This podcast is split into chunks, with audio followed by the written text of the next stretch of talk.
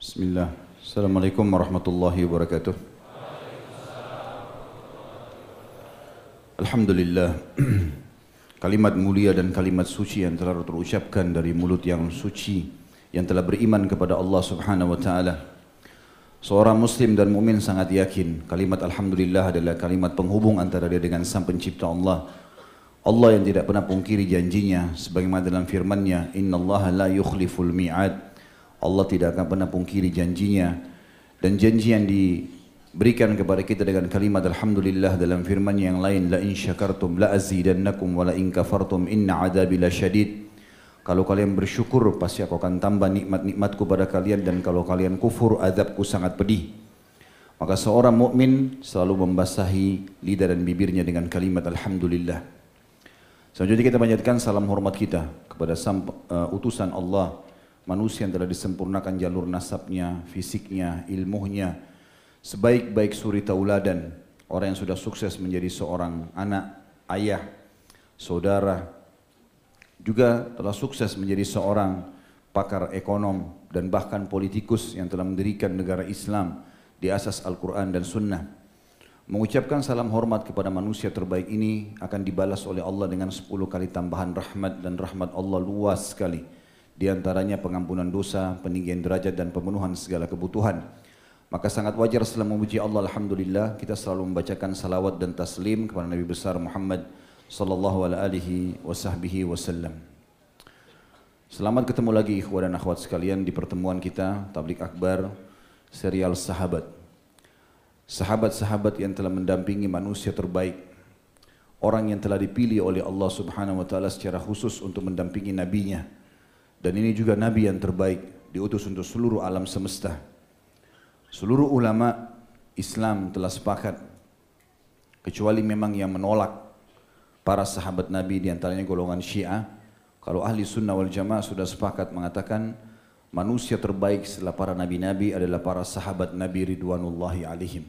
Bahkan sahabat-sahabat nabi-nabi sebelum Nabi Muhammad SAW pun terkalahkan keutamaan mereka dengan orang-orang yang mulia ini. Kita berkumpul di sini mempelajari biografi mereka, mengenang kisah-kisah hidup mereka, mengambil pelajaran dari ucapan dan perbuatan-perbuatan mereka. Karena berkahnya hidup mereka, sampai-sampai hampir semua ucapannya, gerak-geriknya, contoh-contohnya, nasihat-nasihatnya, semuanya bermanfaat dan bergulir, selalu mengawasi dan menghampiri umat ini agar menjadi orang yang terbaik pula.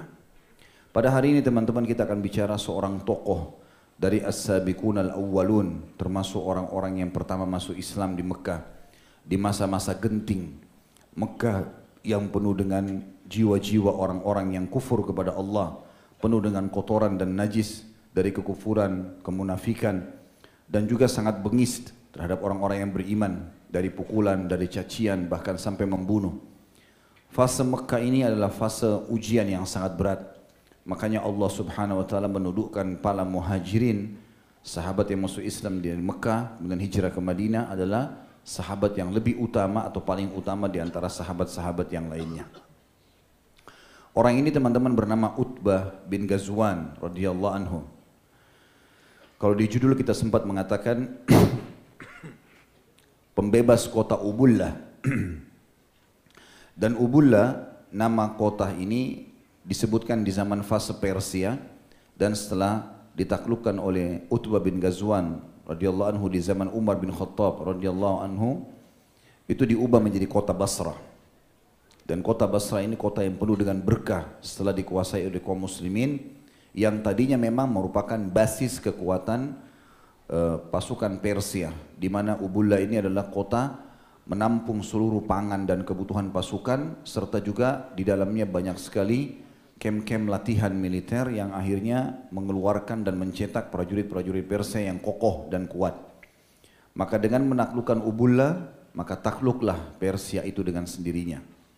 Ubullah ini akhirnya setelah ditaklukkan oleh tokoh kita ini, seorang sahabat yang mulia, maka diubah namanya menjadi kota Basrah dan akan kita sebutkan nanti insya Allah kota Basrah ini dari sisi keutamaannya. Orang ini teman-teman sekalian terkenal sebagai seorang sayyid. Jadi kedudukannya di Mekah sangat dekat dengan Abu Bakar. Ya. orang yang punya kekayaan, orang yang punya ketampanan, orang yang punya kedudukan di Mekah. Dan gara-gara itu atau karena itulah akhirnya dia sangat dihormatin dan dia termasuk mirip dengan Abu Bakar tidak kena gangguan orang-orang Quraisy karena kuatnya kedudukannya dan juga kedudukan kaumnya.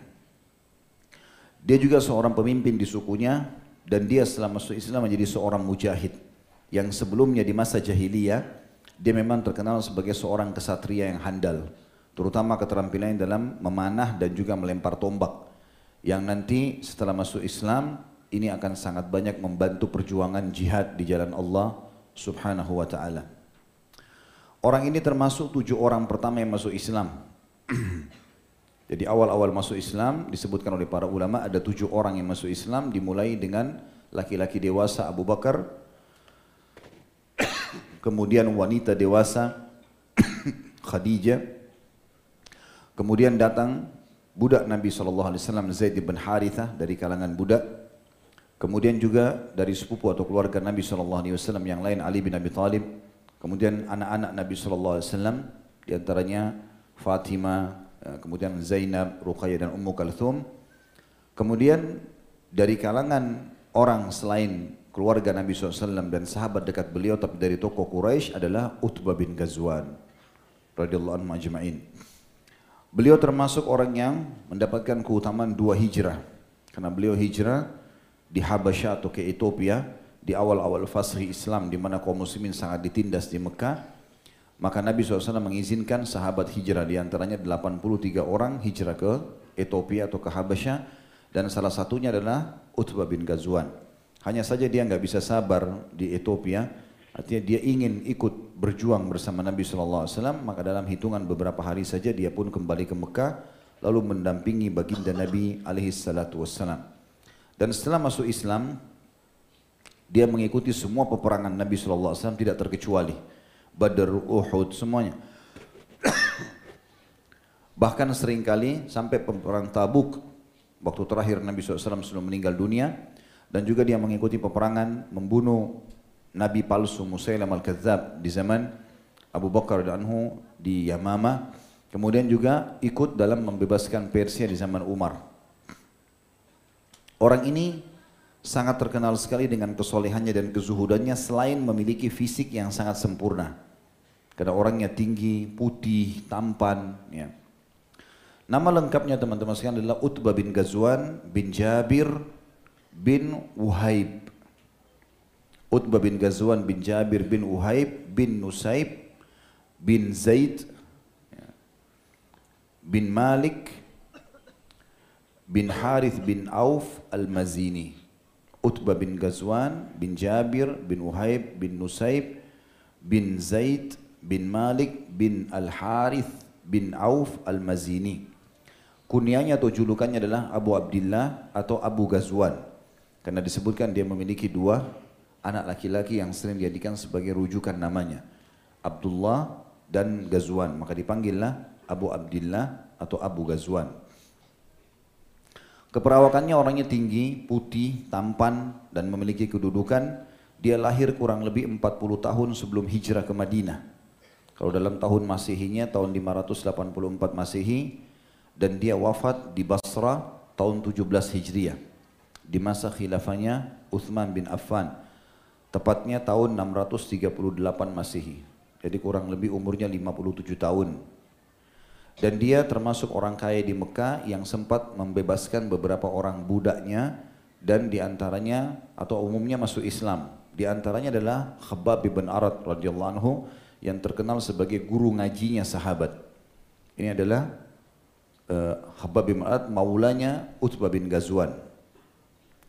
Nabi SAW mempersaudarakan dia dengan Abu Dujana Syammah Ibn Hadith Al-Ansari radhiyallahu anhu majma'in dan Nabi SAW waktu persaudarakan antara muhajirin dengan ansar itu Nabi SAW memilih keutamaan dan kelebihan dari sahabat muhajir dan dipertemukan dengan orang ansar.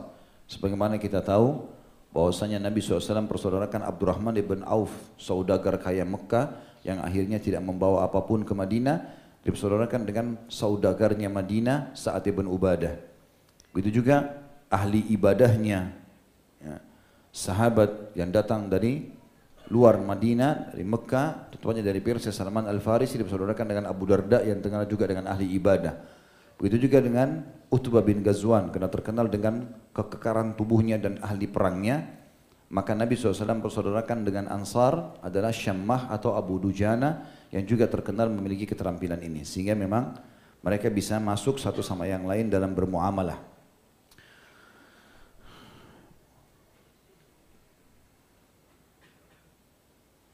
Di antara murid-muridnya yang masyhur yang sempat belajar dari dia adalah Al -Has, uh, Yasar.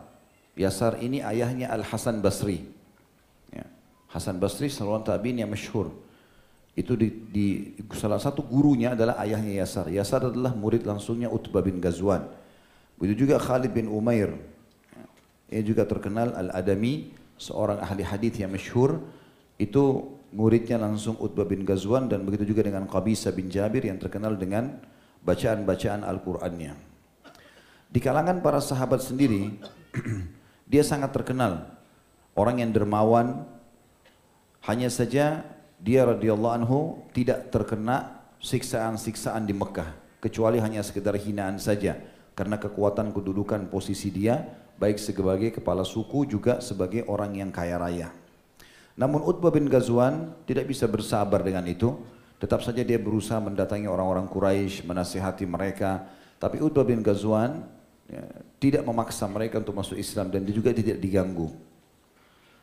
Ada sebuah judul di sini ditulis oleh penulis tentang masalah kejadian yang tidak akan pernah dilupakan. Dan ini di masa kehidupannya dengan Nabi SAW tidak terlalu banyak dibahas dalam buku-buku. Saya coba cari, hanya dikatakan dia mengikuti semua peperangan Nabi SAW. Dan tidak disebutkan kiprah khususnya di medan perang. Walaupun salah satu yang menonjol disebutkan ulama, ahli memanah. Dia kalau memanah tidak pernah lepas, tidak pernah tidak tepat sasaran. Tetapi kalau kita kembali rujuk kepada buku yang sedang kita bedah, maka yang fokus dibahas adalah peran dia dalam menembus ubullah itu di zaman khilafahnya Umar bin Khattab radhiyallahu anhum ajma'in. Tentu teman-teman sekalian nanti akan kita sebutkan dalam Ad-Durus wal Ibar karena dia mengikuti semua peperangan Nabi sallallahu alaihi wasallam, maka tentu saja akan ada keutamaan di antaranya hadir di Badr saya sudah cukup. Itu sudah dapat jaminan surga. Belum dia hadir di Uhud, belum dia hadir di perang Ahzab, belum dia hadir di Bayat Ridwan, ya, di bawah pohon, di kesepakatan Hudaybiyah di jamin masuk surga, hadir di perang Khaybar, ya. kemudian dia juga hadir di pembebasan kota Mekah, hadir di perang Tabuk, semua peperangan Nabi SAW dihadiri. Dan ini sudah cukup untuk disebutkan sebuah keutamaan walaupun tidak ada riwayat khusus misalnya seperti kisah Zubair bin Awam yang masuk membunuh pasukan musuh yang bernama Fulan misalnya itu tidak disebutkan. Tapi yang paling menonjol dinukil oleh buku-buku sejarah tentang beliau adalah peran kiprahnya di zaman Umar bin Khattab. Ada satu langkah yang selalu dilakukan oleh Umar radhiyallahu anhu pada saat kepemimpinannya dan ini pernah kita singgung di masa membahas tentang kepribadian Umar. Yaitu Umar bin Khattab tidak mendahulukan kekayaan, tidak mendahulukan ya, eh, kekuatan fisik semata atau mungkin banyaknya orang yang merekomendasikan, tapi dalam memimpin sebuah wilayah yang didahulukan adalah kezuhudan dan keimanannya. Walaupun ada sahabat Nabi, tapi dia menemukan ada seorang tabi'in yang ternyata lebih baik dari sisi ibadah menurut penilaian Umar, maka itu yang diangkat jadi gubernur atau jadi pimpinan-pimpinan wilayah atau pimpinan pasukan perang. Tetapi Umar bin Khattab sangat jeli dan Allah Subhanahu wa taala kata para ulama memberikan dia firasatul mukmin. Dia punya firasat yang sangat kuat karena kekuatan imannya kepada Allah Subhanahu wa taala jadi dia bisa meminta petunjuk sama Allah, Allah beri tunjuk orang-orang yang sangat baik. Di antara taufik yang Allah berikan adalah tentang ditunjuknya Utbah bin Ganzuan untuk memimpin pasukan menyerang kota Ubullah. Awal kisahnya, Umar bin Khattab radhiyallahu anhu di zaman Abu Bakar di akhir kehidupan Abu Bakar setelah dibunuhnya nabi-nabi pendusta seperti Musailam al-Kadzab, al-Aswad al-Unsi dan para penolak zakat maka mulailah jazirah Arab tenang. Dan Umar bin Khattab melihat semangat para sahabat yang masih hidup waktu itu untuk jihad besar sekali. Maka beliau menunggangi keadaan itu dengan cara mengutus pasukan.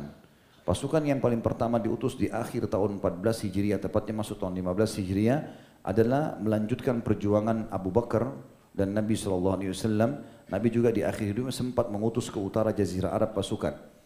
Lalu beliau membentuk pasukan, lalu beliau mengeliling, mengeliling di sahabat cari siapa di antara sahabat yang bisa ditunjuk menjadi panglima perang.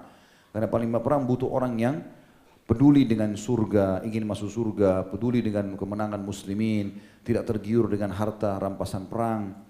Maka dia keliling lalu dia menemukan dua orang kandidatnya dan dua-dua ditunjuk untuk memimpin pasukan itu, satu pimpinannya, satu wakilnya, yaitu Abu Ubaidah bin Jarrah dan Khalid bin Walid radhiyallahu anhu majma'in ditunjuk oleh Umar untuk menembus utara jazirah Arab. Tepatnya tahun 15 Hijriah terjadilah perang besar-besaran pasukan muslimin kurang lebih waktu itu jumlahnya 12 ribu orang menembus wilayah utara jazirah Arab, tepatnya negeri Syam. Dimulai pesisir Jordan, terjadi perang Yarmuk, sampai menembus Baitul Maqdis dan akhirnya kunci Baitul Maqdis diserahkan kepada Umar bin Khattab oleh pendeta yang menjaga pada saat itu karena berhasil pasukan ini. Jadi ini semua tidak luput karena ketakwaan dan kesolehan para panglima perang dan juga dimulai dari khalifah sendiri Umar bin Khattab radhiyallahu anhu majma'in. Kemudian beliau terus mengekspansi, pada saat itu beliau melihat utara jazirah Arab sudah aman, pasukan muslimin terus saja memperluas ekspansinya maka tahun 16 beliau bentuk pasukan lagi untuk menyerang sisi timurnya Jazirah Arab. Dan ini yang paling banyak mengganggu muslimin, yaitu orang-orang Persia, di mana mereka menyembah api. Dan memang sebelumnya mereka sudah memerangi Romawi karena alasan Romawi meyakini ada Tuhan Allah karena mereka beragama Nasrani. Sekarang muncul di Jazirah Arab sama. Orang-orang Islam yang mengaku ya, beriman kepada Allah Subhanahu wa taala maka mereka pun ingin memerangi. Maka Umar tidak menunggu. Beliau mengambil pelajaran dari strategi perang Nabi Alaihissalam. Nabi kalau dengar satu kaum atau suku ingin menyerang Madinah atau Islam, maka beliau serang terlebih dahulu. Ya, sebelum terjadi penyerangan tersebut, maka Umar pun bentuk pasukan lagi. Lalu beliau istikharah kepada Allah SWT, minta petunjuk siapa yang bisa memimpin. Lalu beliau, beliau musyawarah dengan para sahabatnya, sampai akhirnya muncullah ide, beberapa sahabat mengatakan, Ya Amir Mu'minin aku sudah dapat orangnya. Kata Umar, siapa dia? Kata orang itu Sa'ad bin Abi Waqqas radhiyallahu anhu. Dia lagi mengumpulkan zakat waktu itu. Maka Umar mengatakan orang yang tepat, panggillah dia. Lalu diiklankan, siapa yang mau jihad silakan. Berkumpul dari pasukan inti muslimin cuma ratusan jumlahnya karena sudah banyak yang keluar. Tapi dari para orang-orang yang datang untuk ikut kurang lebih terkumpul sampai 30 ribu orang. Lalu Umar bin Khattab mengutus di tahun 16 untuk menembus Persia. Di awal perjalanan pasukan ini berhasil mengalahkan sebagian pasukan Romawi tapi Persia sangat luas. Dan kekuatan utama Persia itu ada di kota namanya Ubullah ini. Jadi kalau kita ibaratkan meja ini adalah Persia, masuk Irak, Iran, Afghanistan dan Rusia, maka Ubullah itu ada di tengah-tengah ya wilayah ini dan berada di pinggiran pantai. Jadi sangat strategis. Ya.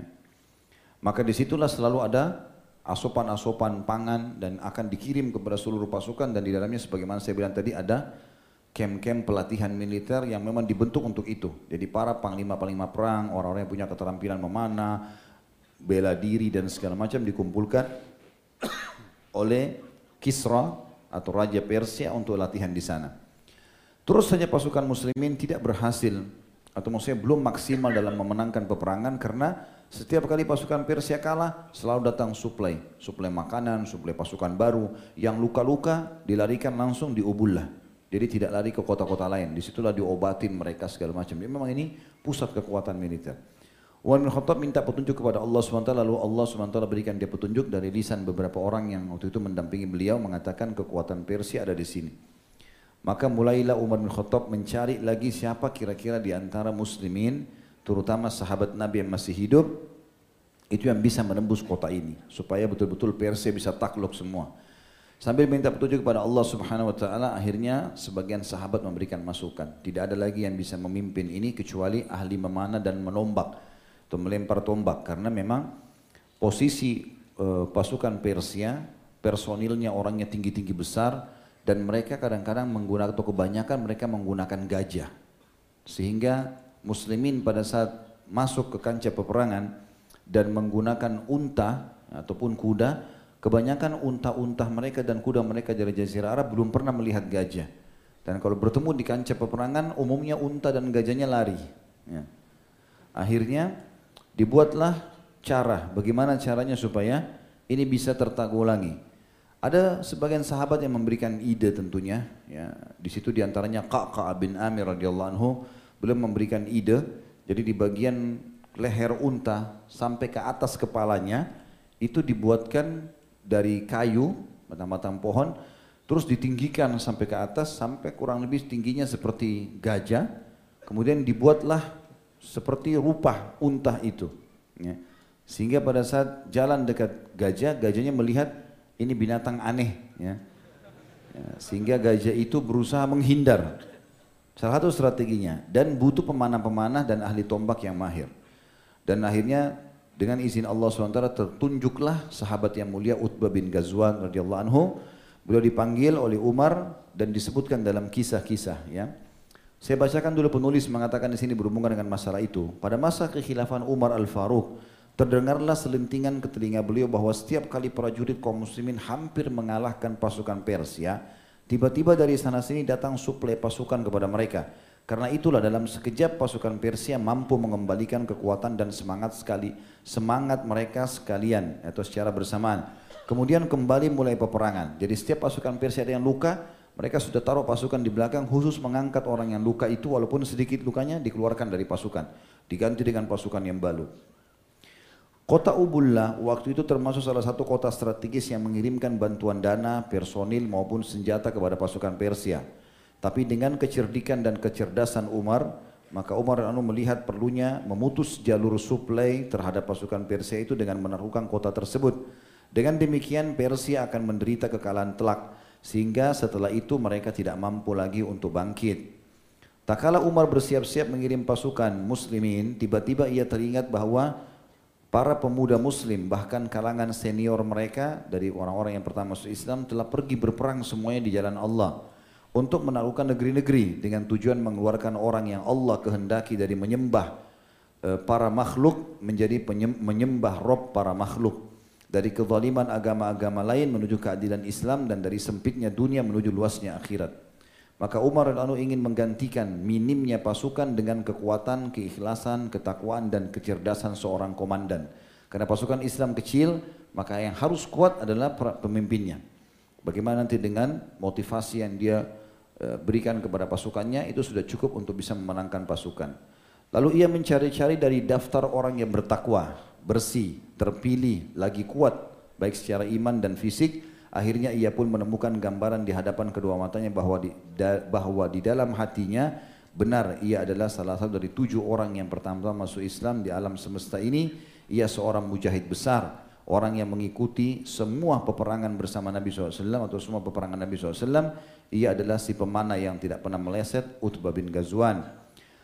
Pada pagi harinya ia mengutus orang menemuinya, lalu memberitahukan kepadanya perihal misi penting, lalu sulit, eh, penting dan sulit yang memerlukan tokoh-tokoh yang mengenal Rob mereka dan beribadah kepadanya dengan sebenar-benar ibadah.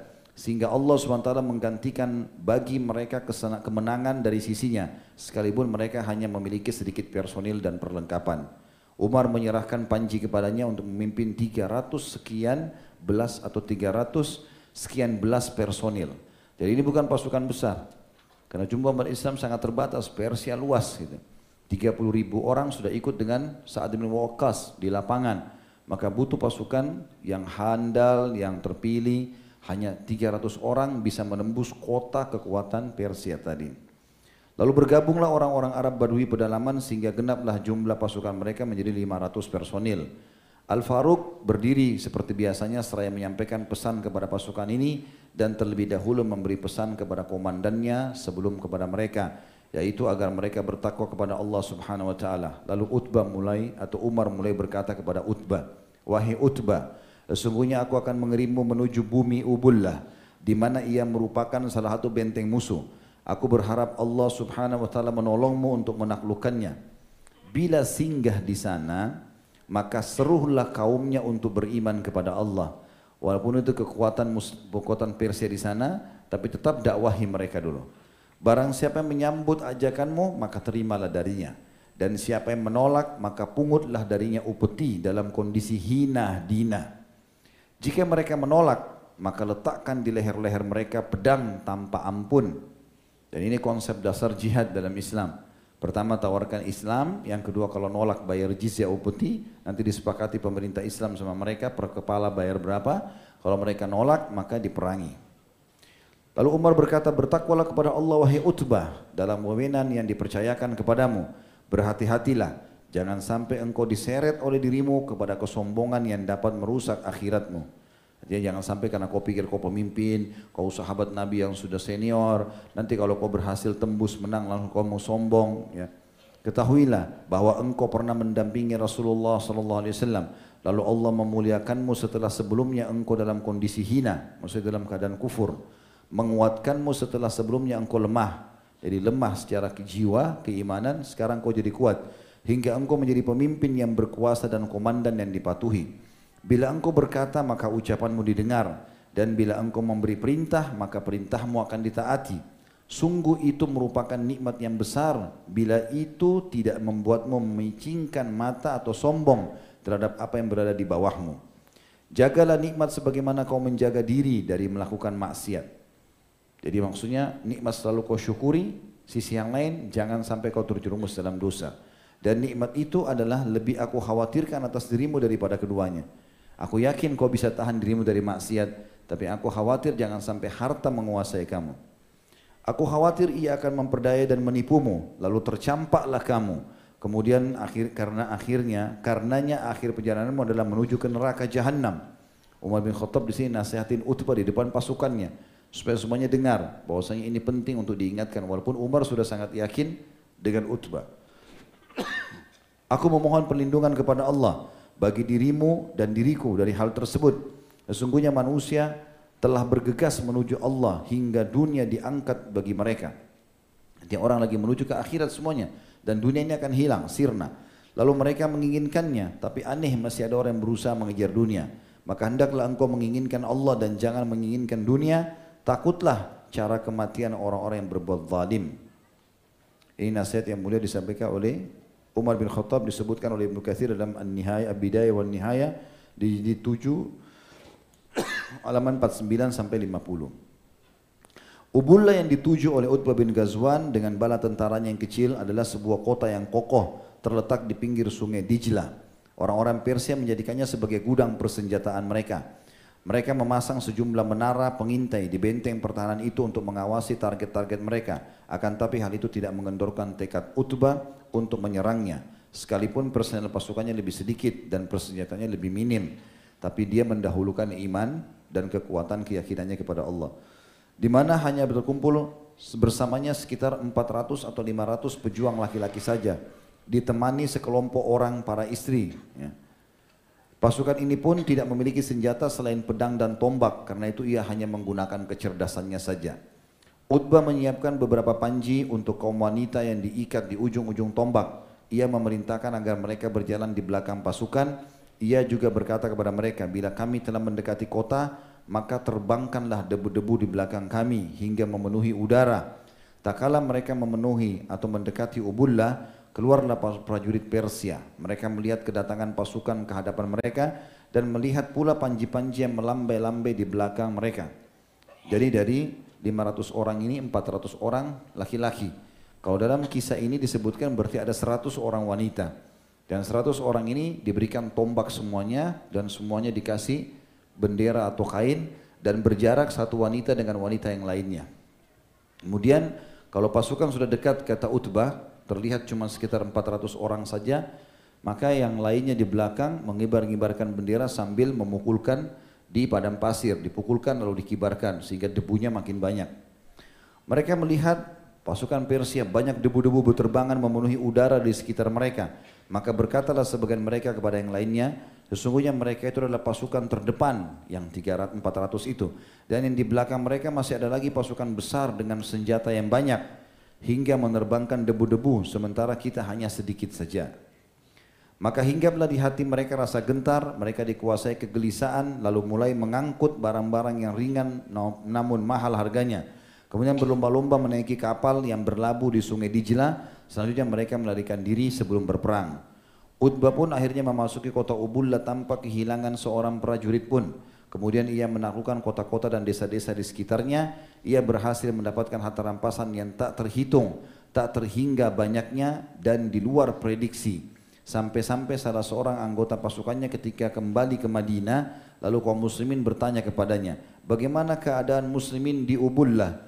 Maka mereka menjawab, tentang apa yang kalian bertanya? Demi Allah, aku meninggalkan mereka dalam keadaan meminang-minang atau menimang-nimang emas dan perak. Lalu orang-orang pun memicu kendaraan tunggangan mereka menuju ke Ubullah.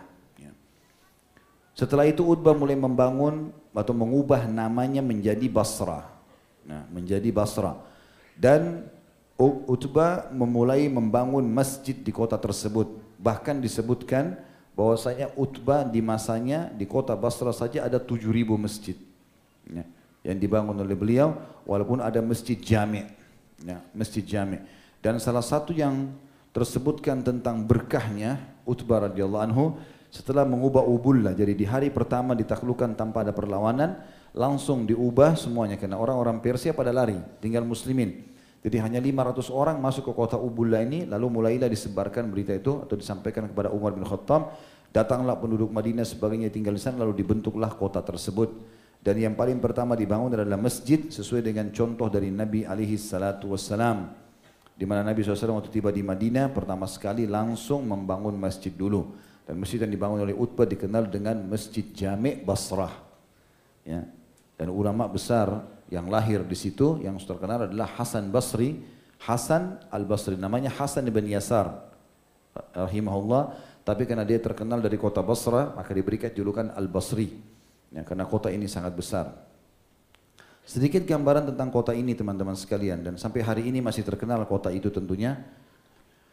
Kota ini atau Basra, daerah di pantai Teluk Persia, terletak di sebelah selatan pertemuan sungai Ufrat dengan sungai Tigris. Saat ini kota Basra masuk di kawasan negeri Irak. Kota ini dibangun di zaman Umar bin Khattab tahun 14 Hijriah. Kota ini didesain secara khusus oleh Utbah bin Ghazwan al-Mazini radhiyallahu anhu Bangunannya dan tata letak kotanya semuanya dibangun dan dititikkan oleh Utbah bin Ghazwan. Beliau menjadikan Basra sebagai markas untuk penaklukan eh, kota-kota di sekitarnya seperti Maisan, Ahwaz dan seluruh wilayah Persia lainnya. Utbah bin Ghazwan pada saat setelah membangun masjid maka yang paling pertama dilakukan adalah beliau menjadi imam di sana dan beliau berkhutbah ya, untuk menyampaikan masalah akhir. Nanti kita bahas masalah khutbahnya dia ya. Juga dikatakan di masa Utbah, Utbah bin Ghazwan disebutkan di kota Basra saya terdapat 7000 masjid. Ya, walaupun kegiatan intinya ada di uh, Masjid Jami' kota Basra. Di Basra juga terdapat sungai yang dikenal dengan nama Sungai Al-Ubullah untuk mengenang nama lamanya yang panjangnya 12 mil dan ini merupakan jarak antara Basra dengan uh, seluruh wilayah Ubullah tadinya. Di sebelah kanan dan kiri terdapat kebun dan memanjang mengelilingi kota tersebut. Secara geografis, kota Basra sendiri terletak kurang lebih 554, maaf, 545 km ke arah selatan dari kota Baghdad dan dia termasuk kota yang sangat terbesar dan terkenal di masanya dan sampai hari ini di pesisir pantai Teluk Arab. Ya. Dan kota ini murni dibangun oleh Utbah bin Ghazwan radhiyallahu anhu setelah perintah Umar. Pada saat selesai membangun, dia sempat balik ke Madinah dan ingin menulis, dia suruh surat kepada Umar. Kalau saya sudah selesai menjalankan misi menaklukkan kota Ubullah, saya ingin pamit pulang.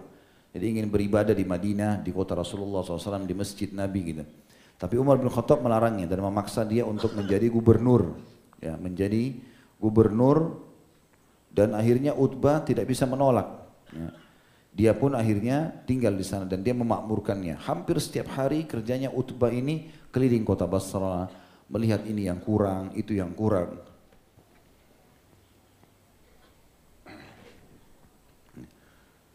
Dan kota Basra menjadi kota patungan pada saat itu, kota panutan. Bahkan orang-orang Persia sendiri waktu saat melihat bangunan-bangunannya, melihat bagaimana makmurnya, pasar-pasar, orang-orang di sekitar Persia pun datang Akhirnya ada di antara orang-orang Persia yang memang belum masuk Islam juga ikut mulai kembali tinggal di kota Basra dan mereka dengan tinggal di situ melihat masjid ya, yang megah, melihat bagaimana uh, makmurnya kaum muslimin beda dengan keadaan Ubullah sebelumnya.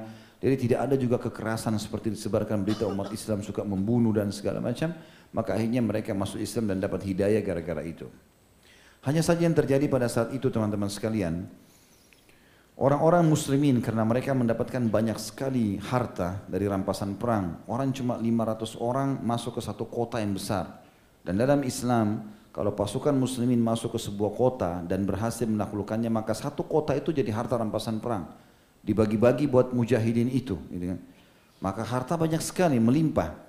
Mulailah kaum muslimin di antara mereka yang tadinya ikut jihad, mulai meninggalkan jihad, mulai sibuk dengan kehidupan dunia. Maka pada saat itu Utbah mulai menyampaikan khutbahnya yang masyhur. Dan yang paling banyak dinukil kalau kita cari tentang kisah Utbah adalah khutbahnya ini. Saya akan bacakan teman-teman sekalian khutbah yang disampaikan ini dan ini dinukil sebagai nasihat baik dari kalangan para sahabat dan juga para tabi'in dan akhirnya sampai kepada kita sekarang. Utbah bin Gaswan waktu melihat muslimin mulai jauh dari agama dan akhirnya mereka mau meninggalkan ya, jihad dan mulai sibuk dengan perdagangan. Orang muslim boleh berdagang, boleh segala macam, tapi tidak boleh meninggalkan ibadah-ibadah utama. Maka Khalid bin Umair Adawi radhiyallahu anhu menceritakan Utbah bin Ghazwan ketika jadi gubernur di Basra dan melihat kezuhudan sudah mulai ditinggalkan dan akhirat dilupakan, maka beliau pun khutbah naik di atas mimbar di Masjid Jami' Basra. Setelah memanjatkan puji-pujian dan sanjungan kepada Allah, ia mengatakan amma ba'd. Sesungguhnya dunia telah mengumumkan kesudahannya. Ini dunia saudaraku akan ditinggal. Hati-hatilah. Tidak ada sesuatu yang tertinggal dari dunia ini dan ia akan berpaling dengan cepat dan tidak ada yang tertinggal darinya kecuali seperti setetes air susu yang tersisa di mangkuk yang hanya tinggal diisap oleh uh, pemiliknya. Sesungguhnya kami akan berpisah atau kalian akan berpisah dengan dunia kepada suatu tempat yang tidak akan pernah ada akhirnya yaitu akhirat. Maka oleh karena itu berpindahlah menuju ke akhirat dengan membawa sebaik-baik bekal amal kalian yang justru sekarang saatnya kalian lakukan itu. Karena sungguhnya telah disebutkan kepada kami bahwa apabila, maksudnya dari Nabi SAW, telah disebutkan kepada kami bahwasanya kalau kalian lalai, tidak fikir akhirat, di akhirat nanti akan ada penyesalan. Telah sampai kepada kami bahwasanya sebuah batu dilemparkan dari pinggiran neraka nanti di akhirat, maka batu itu akan jatuh melayang-layang selama 70 tahun belum mencapai dasar neraka. Karena dalamnya tempat siksaan. Dan juga demi Allah, sungguh suatu kelak neraka itu akan terisi penuh dengan manusia dan jin. Maka apakah kalian tidak merasa heran dengan kejadian tersebut? Ya, kalian tidak takut mendengar bahwasanya neraka akan penuh dengan manusia dan jin karena kelalaian mereka? Dan juga telah disebutkan pada kita bahwasanya jarak antara dua sisi daun dari pintu surga adalah 40 tahun perjalanan dan sungguh akan datang suatu hari nanti jarak itu akan dirapatkan karena besarnya jumlah ahli surga. Dan sungguh aku telah melihat keadaanku dan ketika itu aku adalah orang ketujuh dari tujuh orang sahabat Rasulullah SAW yang mana kami tidak memperoleh sesuatu yang dimakan kecuali daun-daun pohon saja. Maksudnya ini fase Mekah. Dulu kami lihat kondisi itu tapi karena kehidupan kami mendahulukan akhirat kami yakin tentang akhirat maka yang terjadi adalah kami termasuk, saya termasuk dari tujuh orang yang menyaksikan bersama Nabi SAW di fase Mekah yang kami tidak punya makanan kecuali daun-daun pohon sehingga rongga-rongga mulut kami menjadi luka dan bernanah karena makan daun pohon itu. Kemudian aku meminta sehelai kain kasar karena miskinnya waktu di Mekah sampai-sampai Aku menyobek kain tersebut menjadi dua bagian dan aku bagi setengahnya buat aku karena dingin dan setengahnya aku berikan kepada Sa'ad bin Malik radhiyallahu anhu. Ini sahabat Nabi juga yang termasuk masuk Islam. Maka setengah kain itu aku pakai untuk menutup seluruh badanku dan saat pun memakai setengah kain lainnya. Akan tapi pada hari ini tiap orang di antara kami setelah kami sabar, kami yakin dengan akhirat, ketahuilah tujuh orang yang bersama Nabi SAW di antaranya aku, Ya, tidak ada satu orang pun yang hidup di zaman sekarang kecuali Allah telah menjadikannya sebagai gubernur di seluruh di, di setiap kota atau di, di antara kota-kota besar di muka bumi ini. Dan sungguhnya aku berlindung kepada Allah dari merasa besar dalam pandanganku, padahal aku kecil dalam pandangan Allah. Dan sungguhnya tidak ada masa kenabian melainkan akhirnya nanti akan ditutup dengan kerajaan yang sifatnya duniawi. Artinya Nabi SAW sudah meninggal, sahabatnya juga sudah meninggal, maka pelan-pelan nanti kerajaan itu akan pikirannya selalu dunia saja. Kemudian beliau mengatakan karena itu pada masa mendatang nanti kalian akan mengalami amir-amir atau gubernur-gubernur yang lain selain kami, bukan lagi seperti kepimpinanku. Dan ini disebutkan oleh Imam Muslim dalam riwayat yang sahih. Dari jadi khutbah ini diambil pelajaran oleh para ulama mengatakan Utbah bin Ghazwan mengingatkan manusia agar zuhud. Sampai-sampai beliau membangun masjid-masjid yang bagus untuk sholatnya muslimin, memakmurkan ekonomi muslimin dengan pasar, dengan transaksi jual beli yang sesuai dengan hukum syariat, tapi beliau sendiri tetap tinggal di kemah. Dan beliau mengatakan bahwasanya ini cukuplah buat aku. Jadi orang kalau mau ketemu dengan Utbah bin Ghazwan bisa ketemu setiap saat ada di salah satu sisi kota Basra yang itu masih padam pasir dan beliau melarang untuk membangun di sekitarnya. Kemudian juga pada saat tiba musim haji, rupanya waktu itu beliau nasihat-nasihat terus ada beberapa orang di Basra mulai nggak suka dengan Utbah bin Ghazwan. Mereka menganggap Utbah ini selalu bicara masalah akhirat, bicara masalah akhirat. Padahal Utbah mengingatkan baik-baik bahwasanya nanti ada neraka jahanam di sana, ada surga di sana dan hati-hati. Penghuni neraka banyak, penghuni surga juga banyak. Orang yang patuh maka akan aman. Kami contohnya beriman kepada Allah di awal-awal Islam, Allah angkat derajatnya setelah itu. Semuanya jadi gubernur, semuanya jadi tokoh-tokoh masyarakat. Maka hati-hati. Rupanya ada orang tidak suka dengan sikap itu, tapi mereka tidak tidak tidak berbicara langsung, cuma kelihatan. Utbah bin Ghazwan akhirnya mengatakan lagi di atas mimbar, sesungguhnya aku tahu ada di antara kalian tidak suka dengan sikapku ini. Tapi ketahuilah, tidak lama lagi aku akan digantikan oleh orang lain. Lalu dia niat untuk bertemu dengan Umar bin Khattab di musim haji, dia pun datang radhiyallahu anhu ke Mekah untuk haji dengan niat ingin bertemu dengan Umar dan kebetulan pada saat itu dia menunjuk salah satu gantinya di eh, Basra yang bernama Abu Sabrah bin Abu Rahim. Ya. Lalu Utbah pergi menunaikan ibadah haji, ia kemudian bergabung dengan Umar di musim haji dan memohon dengan sangat kepada Umar agar memberhentikannya. Namun Umar pun menolak itu. Sambil Umar mengatakan, apakah kalian meninggalkanku untuk menanggung semua ini sendirian? Demi Allah aku tidak akan meninggalkan itu dan kembalilah kamu hai Utbah ke sana untuk memimpin kembali. Dan salah satu cirinya Umar ini kalau dia punya gubernur, dia sering mengetesnya. Dia utus orang ke sana, kemudian lihat kehidupannya atau misalnya datang dipanggil datang lalu ketemu. Dia lihat keadaannya berubah nggak pakaiannya penampilannya pola makannya. Kalau tidak berubah maka Umar suruh lanjutkan. Tapi kalau berubah Umar pun melarangnya gitu kan. Walaupun Umar menentukan gaji buat para gubernur. Maka pada saat itu pun Umar menolak. Dan akhirnya Utbah bin Ghazwan dengan sangat sedih terpaksa kembali ke Basra namun dia terkenal orang yang mustajab doa maka dia pun berdoa kepada Allah SWT mengatakan ya Allah janganlah kembalikan aku ke tugas ini. Maka dia pun meninggal sebelum tiba di Basra. Ya. Dan akhirnya dia pun meninggal pada satu di kota Basra kurang lebih di tahun uh, eh, 17 Hijriah. Maaf, dia pun kembali ke sana dalam sebuah riwayat lalu dikatakan dia pun meninggal di masa khilafahnya Umar bin Khattab. Ya bukan di zaman bukan di zaman khilafahnya Uthman saya keliru tadi ya. Umar bin Khattab karena Umar bin Khattab dari tahun 13 sampai 23 di tahun 17 dia meninggal. Maka Umar pun pada saat meninggal merasa terpukul karena sulit sekali untuk ya, menemui orang yang seperti Utbah bin Ghazwan radhiyallahu anhum. Ini gambaran umumnya dari buku kita. Saya akan coba masuk ke manakibnya Utbah bin Ghazwan dan yang mungkin cukup panjang kita jelaskan nanti adalah pelajaran-pelajaran yang bisa diambil dari hidup beliau. Yang pertama saudaraku iman dalam manakibnya atau keutamaannya dia, dia termasuk as-sabiqun al-awwalun, orang yang pertama masuk Islam dan ini punya kedudukan sendiri dalam Islam. Nanti akan kita sebutkan dalil-dalil dari Al-Quran dan juga sunnah Nabi SAW. Yang kedua, dia termasuk orang yang mengikuti hijrah, dua hijrah sekaligus. Hijrah ke Habasyah, ini punya keutamaan sendiri. Kemudian juga hijrah ke Madinah yang akhirnya ya menjadi pusat kekuatan Islam. Kemudian yang ketiga, dia termasuk mengikuti seluruh peperangan bersama Nabi SAW dan ini keutamaan. Ada di antara sahabat tidak mengikuti semua peperangan Nabi SAW. Tapi ini semuanya diikuti sama dia. Dan sudah cukuplah dia mengikuti atau menjadi ahli badar. Karena Nabi SAW bersabda kepada ahli badar, orang-orang ikut di badar kurang lebih 313 orang. 314 bersama Nabi SAW. Ya, kata Nabi SAW pada saat beberapa sahabat ada yang sempat punya masalah dengan orang-orang hadir di Badar, beliau mengatakan jangan kalian punya masalah dengan ahli Badar karena Allah sudah berfirman kepada mereka i'malu ma syi'tum ya faqad ghafartu lakum berbuatlah semau kalian sesungguhnya aku telah maafkan kalian Hadis ini riwayat Bukhari Muslim. Maka ini sudah cukup menyumpahkan keutamaan tersendiri karena radhiyallahu anhu termasuk hadir di Badar.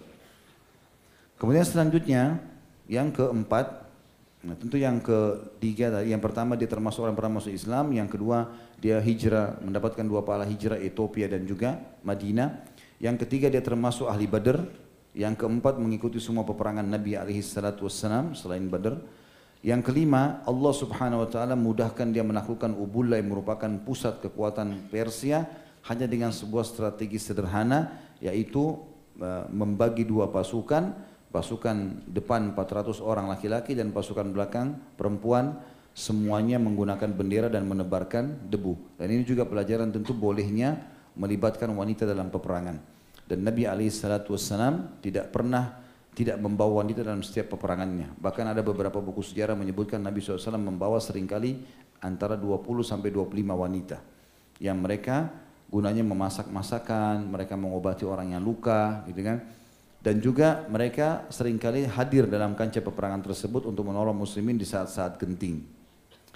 Kemudian beliau juga yang keenam membangun kota Basra ya. dan dia menjadi gubernur di situ. Ini juga pelajaran. Ya. Dan kita tahu kota Basra penuh dengan berkah di antaranya sudah cukup munculnya Hasan Basri rahimahullah yang merupakan ulama tabi'in yang masyhur dengan kesuhudannya dan banyak sekali nukil nasihatnya buat umat ini. Belum lagi yang lainnya, ya banyak sekali ulama-ulama di kota Basra yang muncul ya.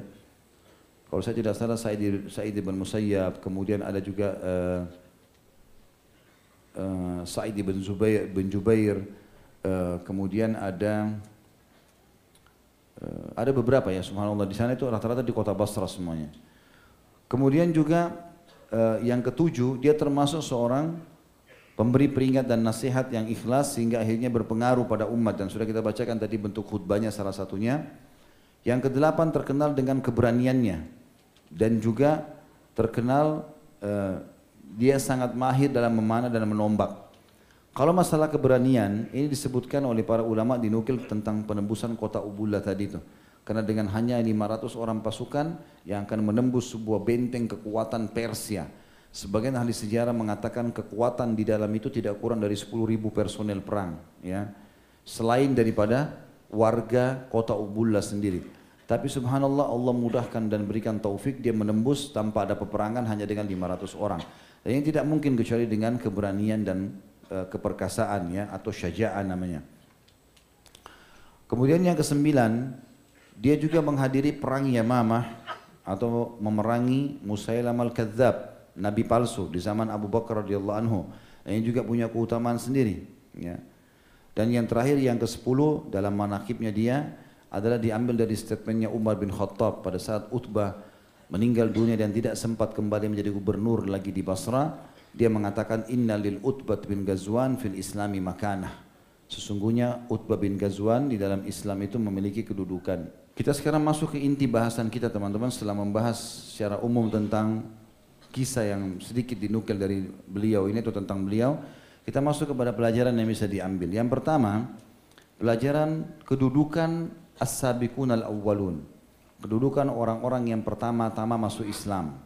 Dan ini sudah cukup mewakili keutamaan buat Utbah bin Ghazwan radhiyallahu anhu. Di antaranya firman Allah Subhanahu wa taala. Kalau yang pegang Al-Qur'an bisa dibuka di handphonenya. Dalam surah Al-Baqarah surah nomor 2 ayat 218.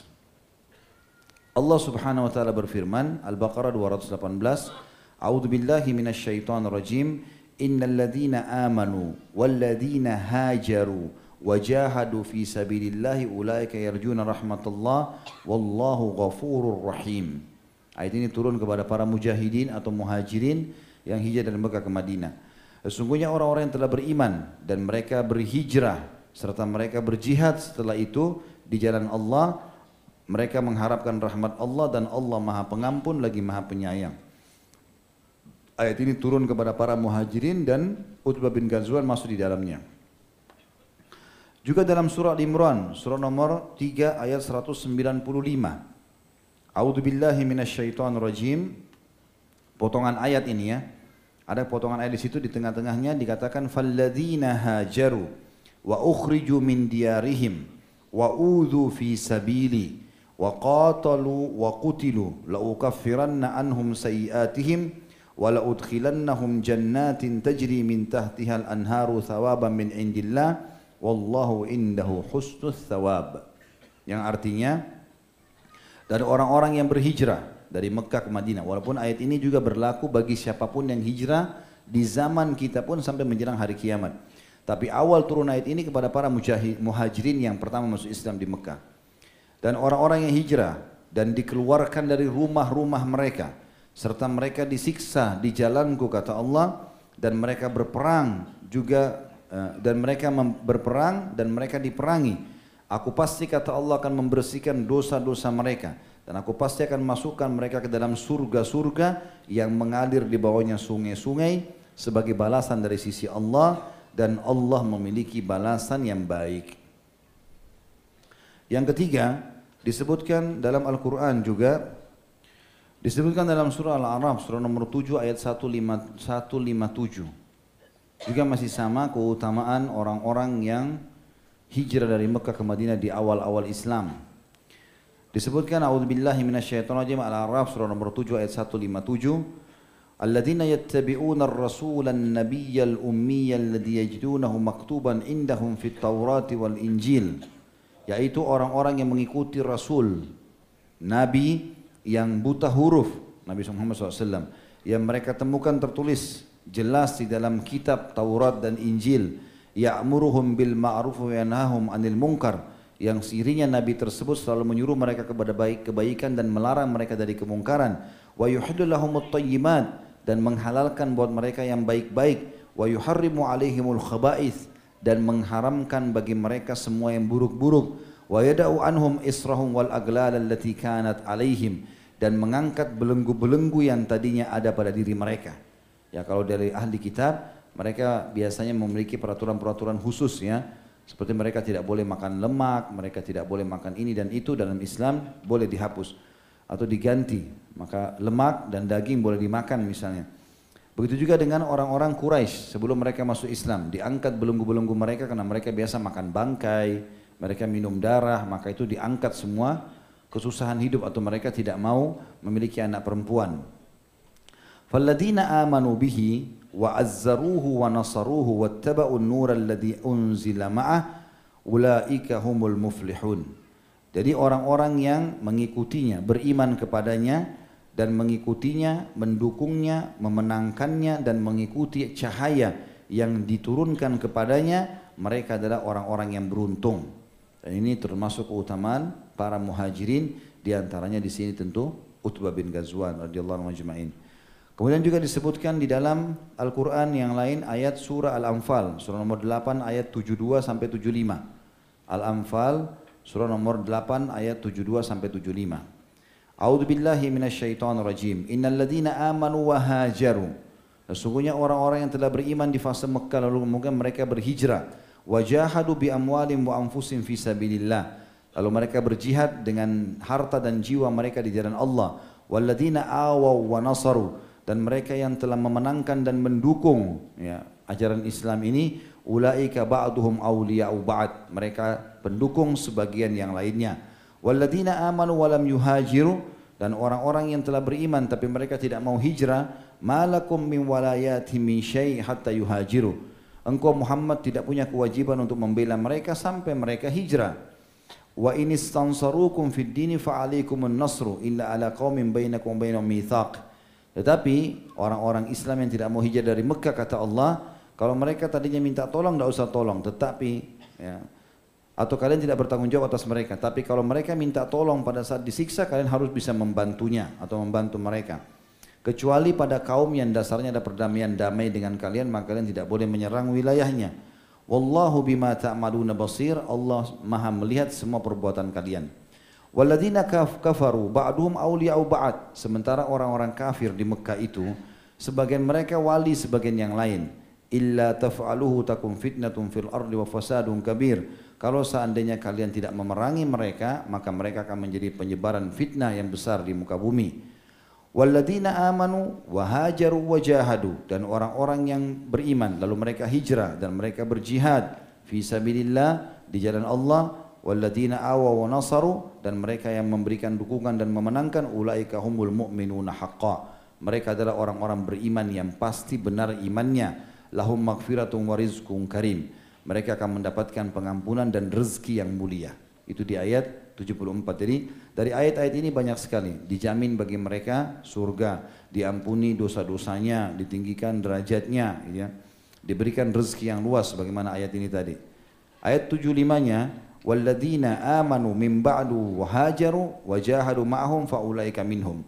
Siapa pun setelah itu mengikuti langkah-langkah mereka dengan cara beriman, lalu mereka berjihad, ya, mereka hijrah dan mereka berjihad, bersama mereka, bersama para sahabat yang hijrah dari Mekah tadi, maka mereka satu golongan atau sama pahalanya. Wa ulul arhami ba'dhum aula bi ba'din fi kitabillah. Innallaha bikulli syai'in alim dan sungguhnya orang-orang yang memiliki hubungan kekerabatan lebih pantas untuk didahulukan di dalam kitab Allah ya sesungguhnya itu semua atau Allah uh, maha mengetahui segala sesuatunya. Jadi ayat-ayat ini menjelaskan dan sekian banyak ayat yang lain tentang keutamaan para muhajirin dan ini sudah sebagainya kita sudah bahas pada saat menyebutkan as-sabiqun al-awwalun. Pelajaran yang kedua teman-teman kedudukan hijrah itu sendiri. Ya. Kedudukan hijrah itu dalam Islam. Kalau tadi kedudukan para as-sabiqun al-awwalun orang yang pertama masuk Islam. Kalau kedudukan hijrah atau perintah hijrah dalam Islam ini juga pelajaran yang kedua Disebutkan dalam surah An-Nahl surah nomor 16 ayat 41 Allah Subhanahu wa taala berfirman A'udzu billahi minasyaitonir rajim walladzina hajaru fi sabilillahi min ba'di ma zulimu lanubawwi'annahum fid dunya hasanah wal wala ajrul akhirati akbaru law kanu ya'lamun. Khusus teman-teman yang tinggal di wilayah yang susah untuk ibadah atau di tempat instansi yang susah untuk ibadah atau di lingkungan komplek perumahan, di kota, di desa yang susah untuk ibadah, Allah bilang, "Walladzina hajaru fillah, walladzina hajaru fillah" Orang-orang yang hijrah di jalan Allah mimba di ma setelah mereka terzalimi, mereka tidak bisa ibadah di situ, lanubawwi'annahum fid dunya hasanah. Kami pasti akan berikan mereka di dunia kehidupan yang nyaman. Wala ajrul akhirati akbar. Dan di akhirat mereka ditunggu juga dengan pahala yang lebih besar kalau mereka mengetahuinya. Lau kanu ya'lamun. Jadi ayat ini menyebutkan tentang keutamaan orang yang berhijrah kalau memang tidak bisa beribadah sebagaimana dilakukan oleh para muhajirin Mekah juga dalam surah An-Nahl masih surah yang sama 16 tapi ayatnya 110 Allah Subhanahu wa taala berfirman A'udzu billahi minasyaitonir rajim. Tsumma inna rabbaka lilladheena hajaru min ba'du ma min ba'di ma futimu min ba'di ma futinu thumma jahadu wa sabaru inna rabbaka min ba'diha laghafurur rahim. Kemudian Tuhanmu hai Muhammad bagi orang-orang yang berhijrah setelah mereka terkena fitnah di wilayah mereka tinggal, mereka tidak bisa sama sekali ibadah, kemudian mereka berjihad dan mereka sabar sampai sampai mereka meninggal, In, sesungguhnya Tuhanmu setelah itu maha pengampun dan maha penyayang. Artinya akan memaafkan salah-salah mereka dan juga akan menyayangi mereka. Yang terakhir surah Al-Hajj ayat 58. A'udzu billahi minasyaitonir rajim walladzina hajaru fi sabilillah dan orang-orang yang hijrah di jalan Allah thumma qutilu sampai kalaupun mereka terbunuh au matu atau mereka mati walaupun bukan terbunuh la yarzuqannahu Allahu rizqan hasana sesungguhnya Allah pasti akan memberikan kepadanya rezeki yang memuaskan. Kalau dia hidup dapat rezeki yang luas, kalau dia meninggal pun akan diberikan rezeki yang luas. Wa inna allaha lahuwa khairur razikin. Dan ketahuilah Allah adalah zat yang sebaik-baik pemberi rezeki. Juga disebutkan dalam surah An-Nisa. Ada, ada yang saya belum sebutkan di surah An-Nisa ya. Atau nanti aja saya sebutkan itu. Di sini ada beberapa keutamaan orang yang hijrah. Saya akan sebutkan habis ini masih masih berhubungan dengan poin yang kedua ini tentang keutamaan hijrah dalam Islam. Ada Al-Asbahani berkata, makna hijrah itu sendiri adalah keluar dari negara kafir kepada negara Islam atau iman. Sebagaimana hijrahnya para sahabat dari Mekah ke Madinah. Dan sebagian lagi yang lain mengatakan bahwasanya setiap kali seseorang muslim keluar dari belenggu kekufuran, kekafiran, kemunafikan, keterpurukan kepada keimanan dan ketakwaan, maka dikatakan dia hijrah. Orang-orang hijrah, teman-teman sekalian, akan mendapatkan beberapa keutamaan. Yang pertama pahala. Ya. Dan pahala ini sesuai dengan niatnya. Kalau dia niat memang untuk hijrah karena Allah, dia dapat pahala.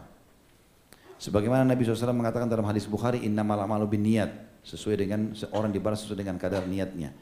Yang kedua dia pasti diberikan rezeki, keamanan dan dia juga ya, akan dimenangkan dari musuh-musuh. Sebagaimana Allah Subhanahu wa taala mengingatkan di dalam surah An-Nisa surah nomor 4 ayat 100. A'udzu billahi minasyaitonir rajim. Wa man yuhajir fi sabilillah yajid fil ardi muragaman katsiran wa sa'a wa man yakhruj min baiti muhajiran ila Allah wa rasulih thumma yudrikul mautu faqad waqa ajru 'ala Allah wa kana Allahu ghafurur rahima. Sesungguhnya orang-orang yang hijrah di jalan Allah pasti dia akan mendapat di muka bumi ini ada dua. Muragaman dan muragaman kethiran dan sa'a. Nanti kita jelaskan tafsirnya ya, dua kalimat ini. Dia akan dapat muragam dan dapat sa'a. Dan siapa yang keluar dari rumahnya hijrah di jalan Allah, kemudian dia mati sementara dalam perjalanan pun atau sudah tiba di lokasinya, maka pahalanya sudah ada dicatat di sisi Allah. Sesungguhnya Allah Maha Pengampun lagi Maha Penyayang. Ibnu Abbas berkata, yang dimaksud dengan muragaman kathira dan juga sa'a adalah ar-rizq atau rezeki. Dipastikan itu.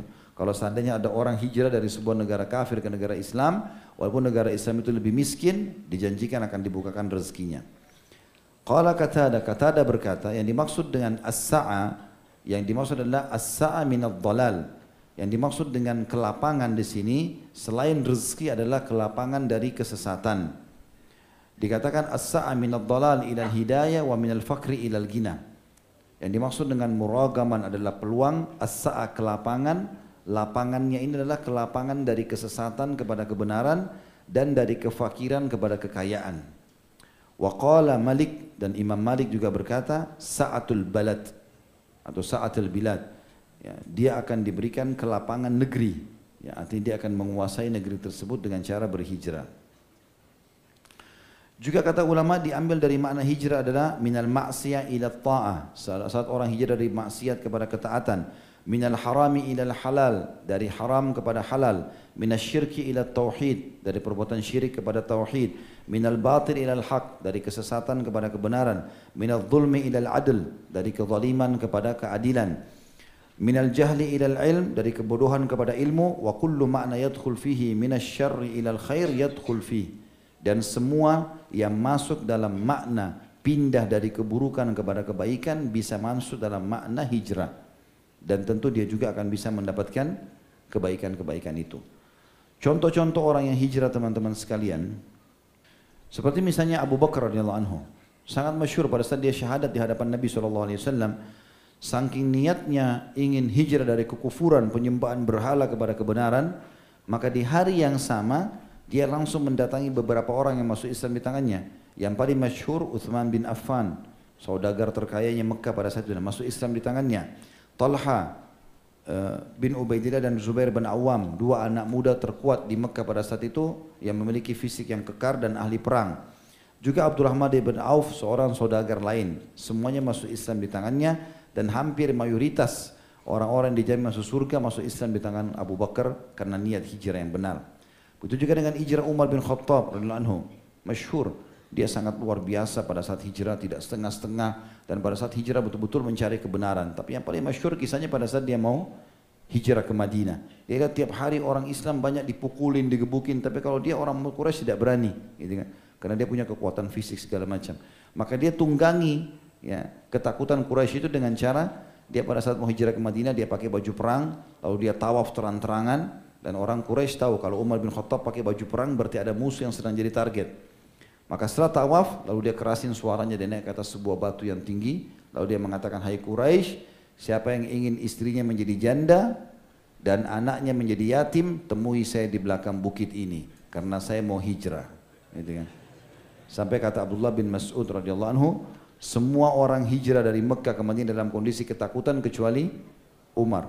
Umar radhiyallahu anhu pulang dalam kondisi atau hijrah dalam kondisi aman. Karena satupun tidak ada yang berani menemui Umar sampai dia tiba di Madinah. Begitu juga dengan hijrahnya Thumamah ibn Guthal radhiyallahu anhu sahabat Nabi yang mulia. Dia termasuk pimpinan suku Hanifa ya. Pada saat Muhammad bin Muhammad bin uh, Maslamah diutus oleh Nabi SAW untuk menyerang satu suku, rupanya suku itu lari. Maka Muhammad bin Maslamah berhasil menawan beberapa orang dan mengambil harta rampasan perang mereka. Waktu mau pulang ada satu orang lagi lewat ditangkap sama Muhammad bin Maslamah. Dipikir ini suku itu dibawalah ke Madinah karena dia tidak tahu. Begitu selesai tiba dilaporkanlah kemenangan itu kepada Nabi SAW lalu Nabi tanya ada yang orang kotawan dia bilang ada beberapa orang di sebelah masjid ya Rasulullah. Ini harta rampasan perangnya. Nabi SAW keliling lihat tawanan ternyata ada satu orang. Nabi SAW waktu lihat kaget. Lalu dibisikin Muhammad bin Maslamah. Kau tahu nggak orang ini siapa? Dia bilang tidak. Ini Thumama bin Kusal. Siapa orang ini? Kepala suku Hanif. Siapa suku Hanif ini atau suku Hanifah? Ini yang mensuplai makanan di Mekah. Ya. Jadi nggak ada makanan di Mekah masuk kecuali melalui suku ini. Ya. Jadi semua kurma, gandum segala macam dari dia. Masuk ini orang ditawan. Maka Nabi SAW bilang, ini belum masuk Islam. Perbaiki hubungan dengan orang ini. Masukkan ke dalam masjid, ada tiang diikat di situ.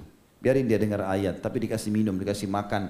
Tetap diikat, tapi diperbaiki hubungan sama dia. Begitu juga tawanan-tawanan yang lainnya. Yang jelas teman-teman sekalian, setiap hari Nabi SAW datang kepada Thumama mengatakan, Hai Thumama, bagaimana pendapatmu? Islam itu begini, begini, begini. Dia bilang saya tidak tertarik, hai Muhammad.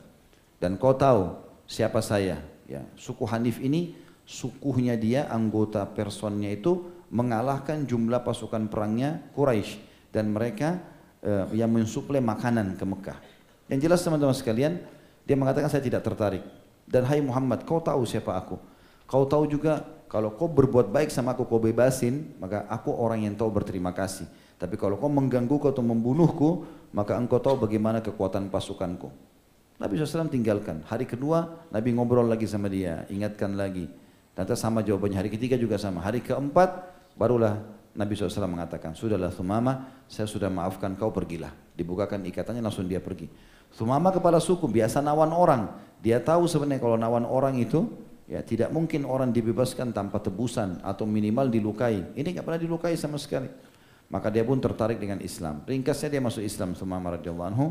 Pada saat dia masuk Islam teman-teman sekalian dan dia dengar dari Nabi SAW tentang beriman kepada Allah, mentauhidkan Allah semua ini makhluk, nggak boleh kita ini, inilah hukum halal, ini hukum haram dijelaskan. Tertarik luar biasa dan langsung dia mengatakan ya Rasulullah, saya sudah beriman sekarang. Perintahkan saya, terserah, mau perintah apa saja. Anda suruh saya tinggal sini, saya tinggal sini. Anda suruh saya pulang dakwai kaum saya, saya pulang ke kaum saya. Ya. Lalu kata Nabi SAW, pulanglah ke kaummu, gitu kan? Lalu bagaimana dengan Quraisy ya Rasulullah yang sudah menyakiti anda? Kata Nabi SAW, tidak ada apa-apa. Tapi kalau kau melakukan sesuatu dengan mereka silakan saja. Nabi kasih isyarat, gitu kan? Artinya kalau kau mau buat keributan, mau perang sama mereka, oke, okay, silakan. Tapi cara mula. Maka Sumama waktu pulang ke sukunya, sebelum masuk sukunya dia ke Mekah, dia tawaf. Orang-orang Mekah jemput dia, tokoh-tokoh Mekah kena anggap ini tokoh tokohnya suku Hanif segala macam yang mensuplai makanan buat mereka. Maka akhirnya tawaf setelah tawaf Sumama biasanya datang ke patung Hubal, patung-patungnya mereka. Ini enggak. Maka mereka tanya, hai Sumama, apakah sudah tinggalkan agama nenek moyangmu? Dia bilang, iya. Asyhadu an la ilaha illallah wa anna Muhammad Rasulullah. Orang Quraisy kaget, ditawan dia. Maka dia mengatakan, kalau kalian tawan saya, kalian tahu apa yang akan terjadi nanti. Gitu kan? Rupanya orang Quraisy tidak merasa terganggu, dia pikir ah tawan sajalah. Rupanya Sumama ini uh, didatangi oleh beberapa sukunya Kemudian Sumama bilang, mulai besok, mulai besok boykot semua makanan Mekah. Gak boleh ada suplai makanan, makanan semua ini gak boleh ada masuk. Dan kebetulan waktu itu orang-orang Mekah karena makanan yang mereka konsumsi itu makanan yang tidak bisa tahan lama, susu yang diperah dari unta dan kambing itu dari suku Hanif semuanya. Kemudian keju yang dibuat dari susu yang dibekukan juga dari mereka. Diberhentiin semua. Dalam sehari kehabisan makanan, gak ada stok. Karena mereka dulu tidak ada kulkas, nggak ada freezer, nggak ada. Ya. Akhirnya yang terjadi adalah hari pertama tertahan, nggak bisa. Hari kedua, ya tidak bisa juga ditahan. Maka mereka datang kepada Sumama, Hai Sumama, maafkanlah kami begini-begini. Dia bilang tidak bisa. Sampai Rasulullah yang izinkan kalian. Izin dulu dari Madinah, kalau Nabi izinkan baru. Padahal waktu itu teman-teman baru selesai terjadi peperangan Ahzab Quraisy termasuk ngirim 4.000 pasukan dari 10.000 pasukan untuk menyerang Madinah. Jadi mereka lagi sombong-sombongnya gitu kan. Lagi merasa hebat-hebatnya. Maka Thumama menghinakan mereka sambil mengatakan kalau Madinah izinkan Rasulullah yang saya lepaskan. Kalau enggak enggak. Mereka tidak mau berat mau minta itu hari ketiga makin kehabisan makanan. Anak-anak sudah pada nangis di jalan, tidak ada makanan, enggak ada susu, enggak ada semua, gitu kan. Dari suku Hanif, maka akhirnya terpaksa mereka minta maaf kepada Nabi SAW, lalu Nabi pun mengizinkan, akhirnya dibebaskan. Nah, ini contoh bagaimana mereka hijrah ya. Dan sekian banyak kisah-kisah orang yang luar biasa hijrah di zaman Nabi SAW yang mereka betul-betul menunjukkan masalah itu.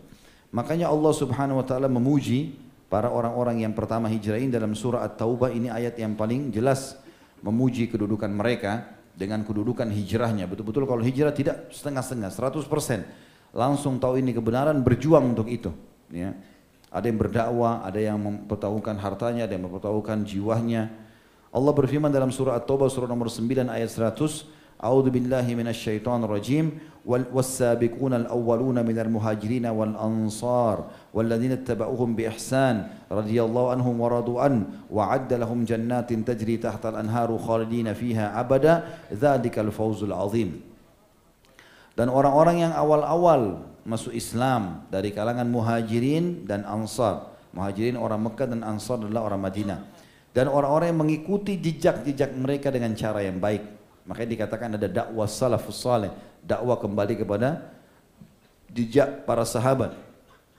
Radhiyallahu anhum waradu'an Allah sudah ridho dengan mereka. Artinya contohin saja mereka. Para sahabat Nabi itu muhajirin dan ansar. Ini nggak bisa dialihkan maknanya pastikan mereka. Maka Allah sudah ridho dengan mereka. Allah sudah terima mereka dan mereka ridho kepada Allah. Ya. dan Allah menjanjikan buat mereka surga-surga yang mengalir di bawahnya sungai-sungai dan mereka akan kekal di dalamnya selama-lamanya. Itulah kemenangan yang besar. Itulah kemenangan yang besar. Juga Allah memuji mereka dalam surah At-Taubah surah nomor 9 sama ayatnya 117 A'udzu billahi minasyaitonir rajim. Laqad taballahu 'alan nabiy wal muhajirin wal ansar. Dan Allah telah menerima taubat Nabi dan juga orang-orang muhajirin dan ansar. Dan ini berlaku pada saat mereka tidak beristighfar pun ada kesalahannya Allah terima taubatnya. Ada juga makna yang lain yang paling tepat adalah mereka bertaubat dengan cara ya beristighfar kepada Allah lalu Allah langsung terima. Juga dikatakan alladzina tabauhu fi sa'atil usra yaitu orang-orang muhajir ansar yang telah mendukung dan mengikuti Nabi SAW dalam keadaan susah ya. Min ba'di ma kanu yazigu qulubu fariqin minhum thumma taba alaihim innahu bihim raufur rahim. Dan itu terjadi setelah mereka hati-hati mereka merasa sempit karena banyaknya serangan-serangan musuh lalu Allah menerima tobat mereka. Sesungguhnya Allah maha uh, maha maha pemurah dan juga maha penyayang dan sekian banyak dalil yang berhubungan dengan masalah itu.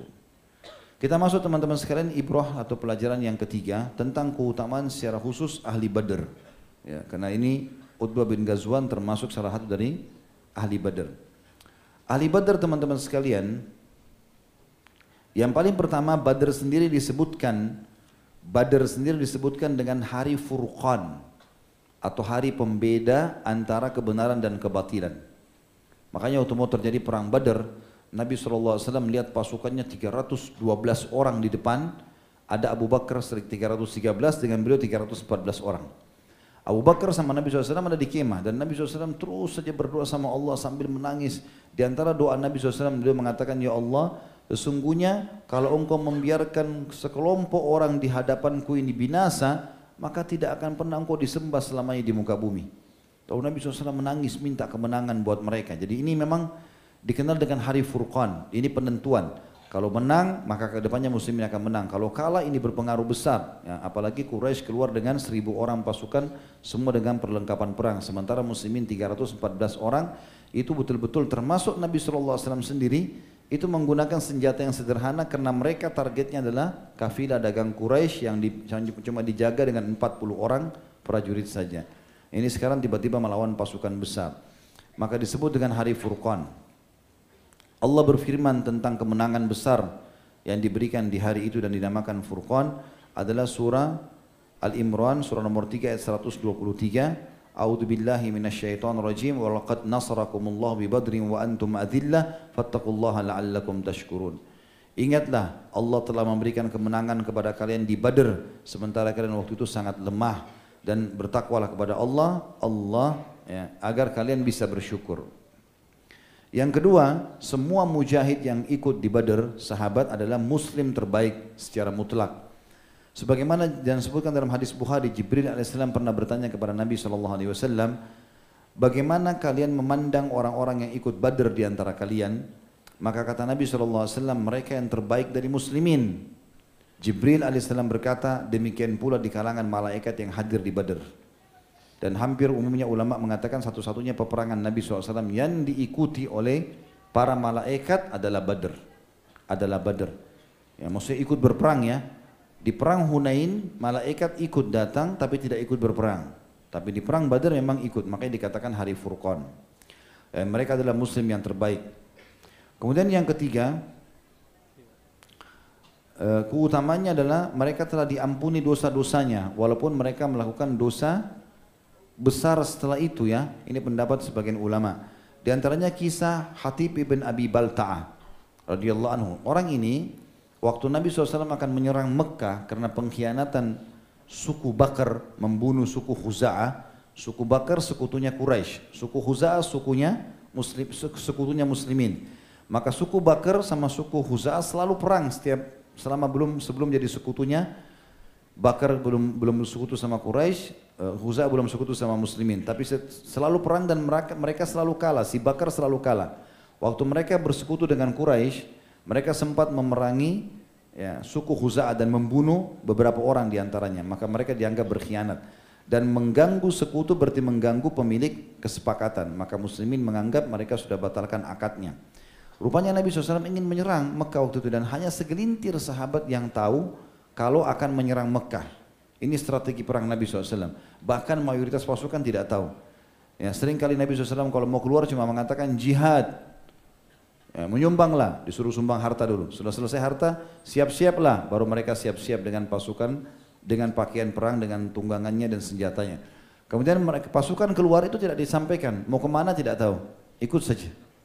Begitu biasanya dilakukan oleh Nabi SAW. Nanti di tengah jalan Nabi baru alihkan pasukan. Itu semua strategi perang agar musuh yang mau diserang tidak tahu kalau mereka akan diserang. Seperti itulah. Nah, waktu beliau akan menyerang Mekah, Nabi SAW merahasiakan itu. Saking rahasianya, Sampai beliau bilang sama istri-istrinya, jangan bilang kalau saya akan menyerang Mekah.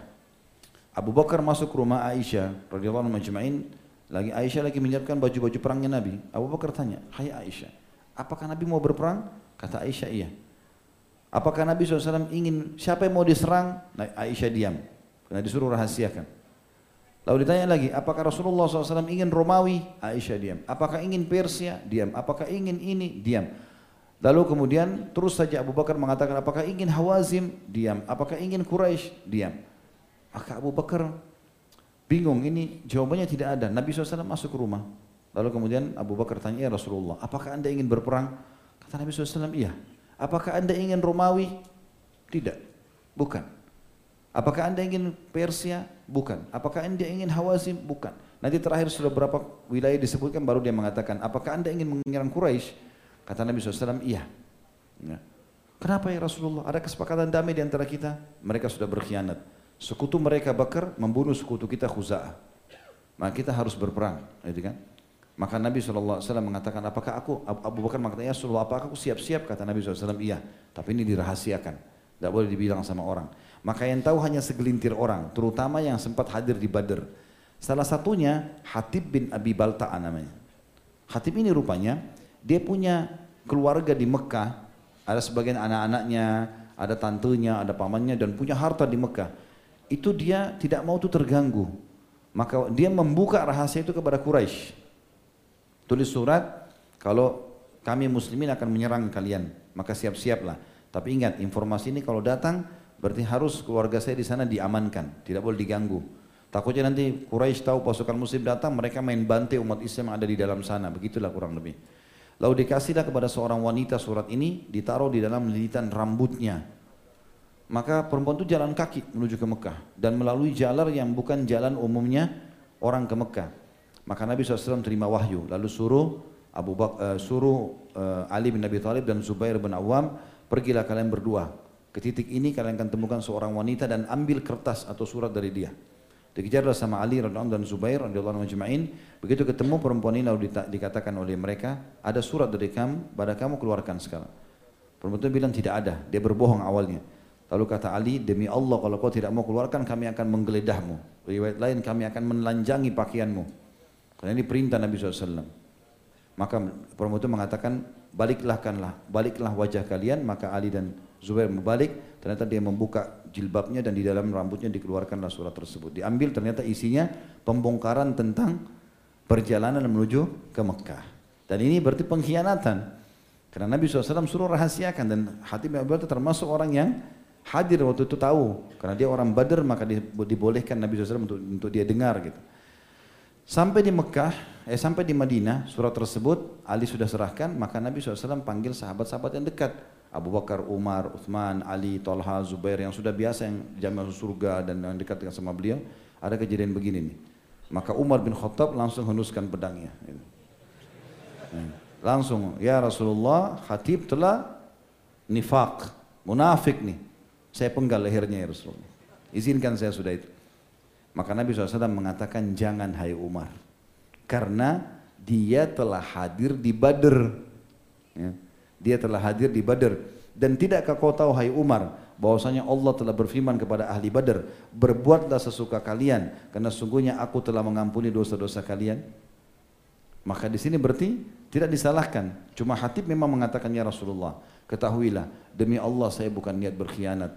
Tapi saya punya keluarga, saya punya harta di sana dan saya tidak mau itu nanti dibunuh oleh Quraisy uh, keluarga saya, harta saya dirampas pada saat kita datang ke sana. Saya pun ikut dengan pasukan. Hanya itu niat saya dan saya mengakui salah ya Rasulullah. Maka Nabi SAW dapat wahyu kalau Hatib benar, dia jujur, gitu kan? Maka Nabi SAW mengatakan kalau ini dia benar. Maka di sini saksi bahasan kita tidak jadi dihukum justru karena dia termasuk ahli Badr dan Utbah bin Ghazwan salah satu dari ahli Badr. Kemudian yang keempat teman-teman mendapat jaminan surga ahli Badar itu. Nabi SAW bersabda dalam hadis Bukhari pada saat pasukan sedang bertemu ya pasukan Quraisy sudah siap-siap akan menyerang pasukan muslimin juga akan menyerang maka Nabi SAW bersabda mengatakan demi jiwaku yang ada dalam genggam maksudnya demi Allah sesungguhnya seseorang di antara setiap orang di antara kalian yang hadir di sini ya lalu terbunuh pasti masuk surga. Riwayat lain yang hadir di sini akan masuk dalam surga. Maka uh, ini adalah jaminan langsung dari Nabi SAW bahwasanya ahli Badr akan masuk dalam surga walaupun mereka tidak mati syahid di situ. Ya. Kemudian selanjutnya yang kelima teman-teman kita masuk maksudnya yang kelima ini uh, maaf yang keempat tentang pelajaran ad-durus wal ibar. Tadi sudah selesai tentang kedudukan ahli Badr ya. Keutamaan siapa pun yang mengikuti peperangan Nabi SAW. Kalau tadi keutamaan Badr, ini keutamaan mengikuti peperangan Nabi SAW. Ya.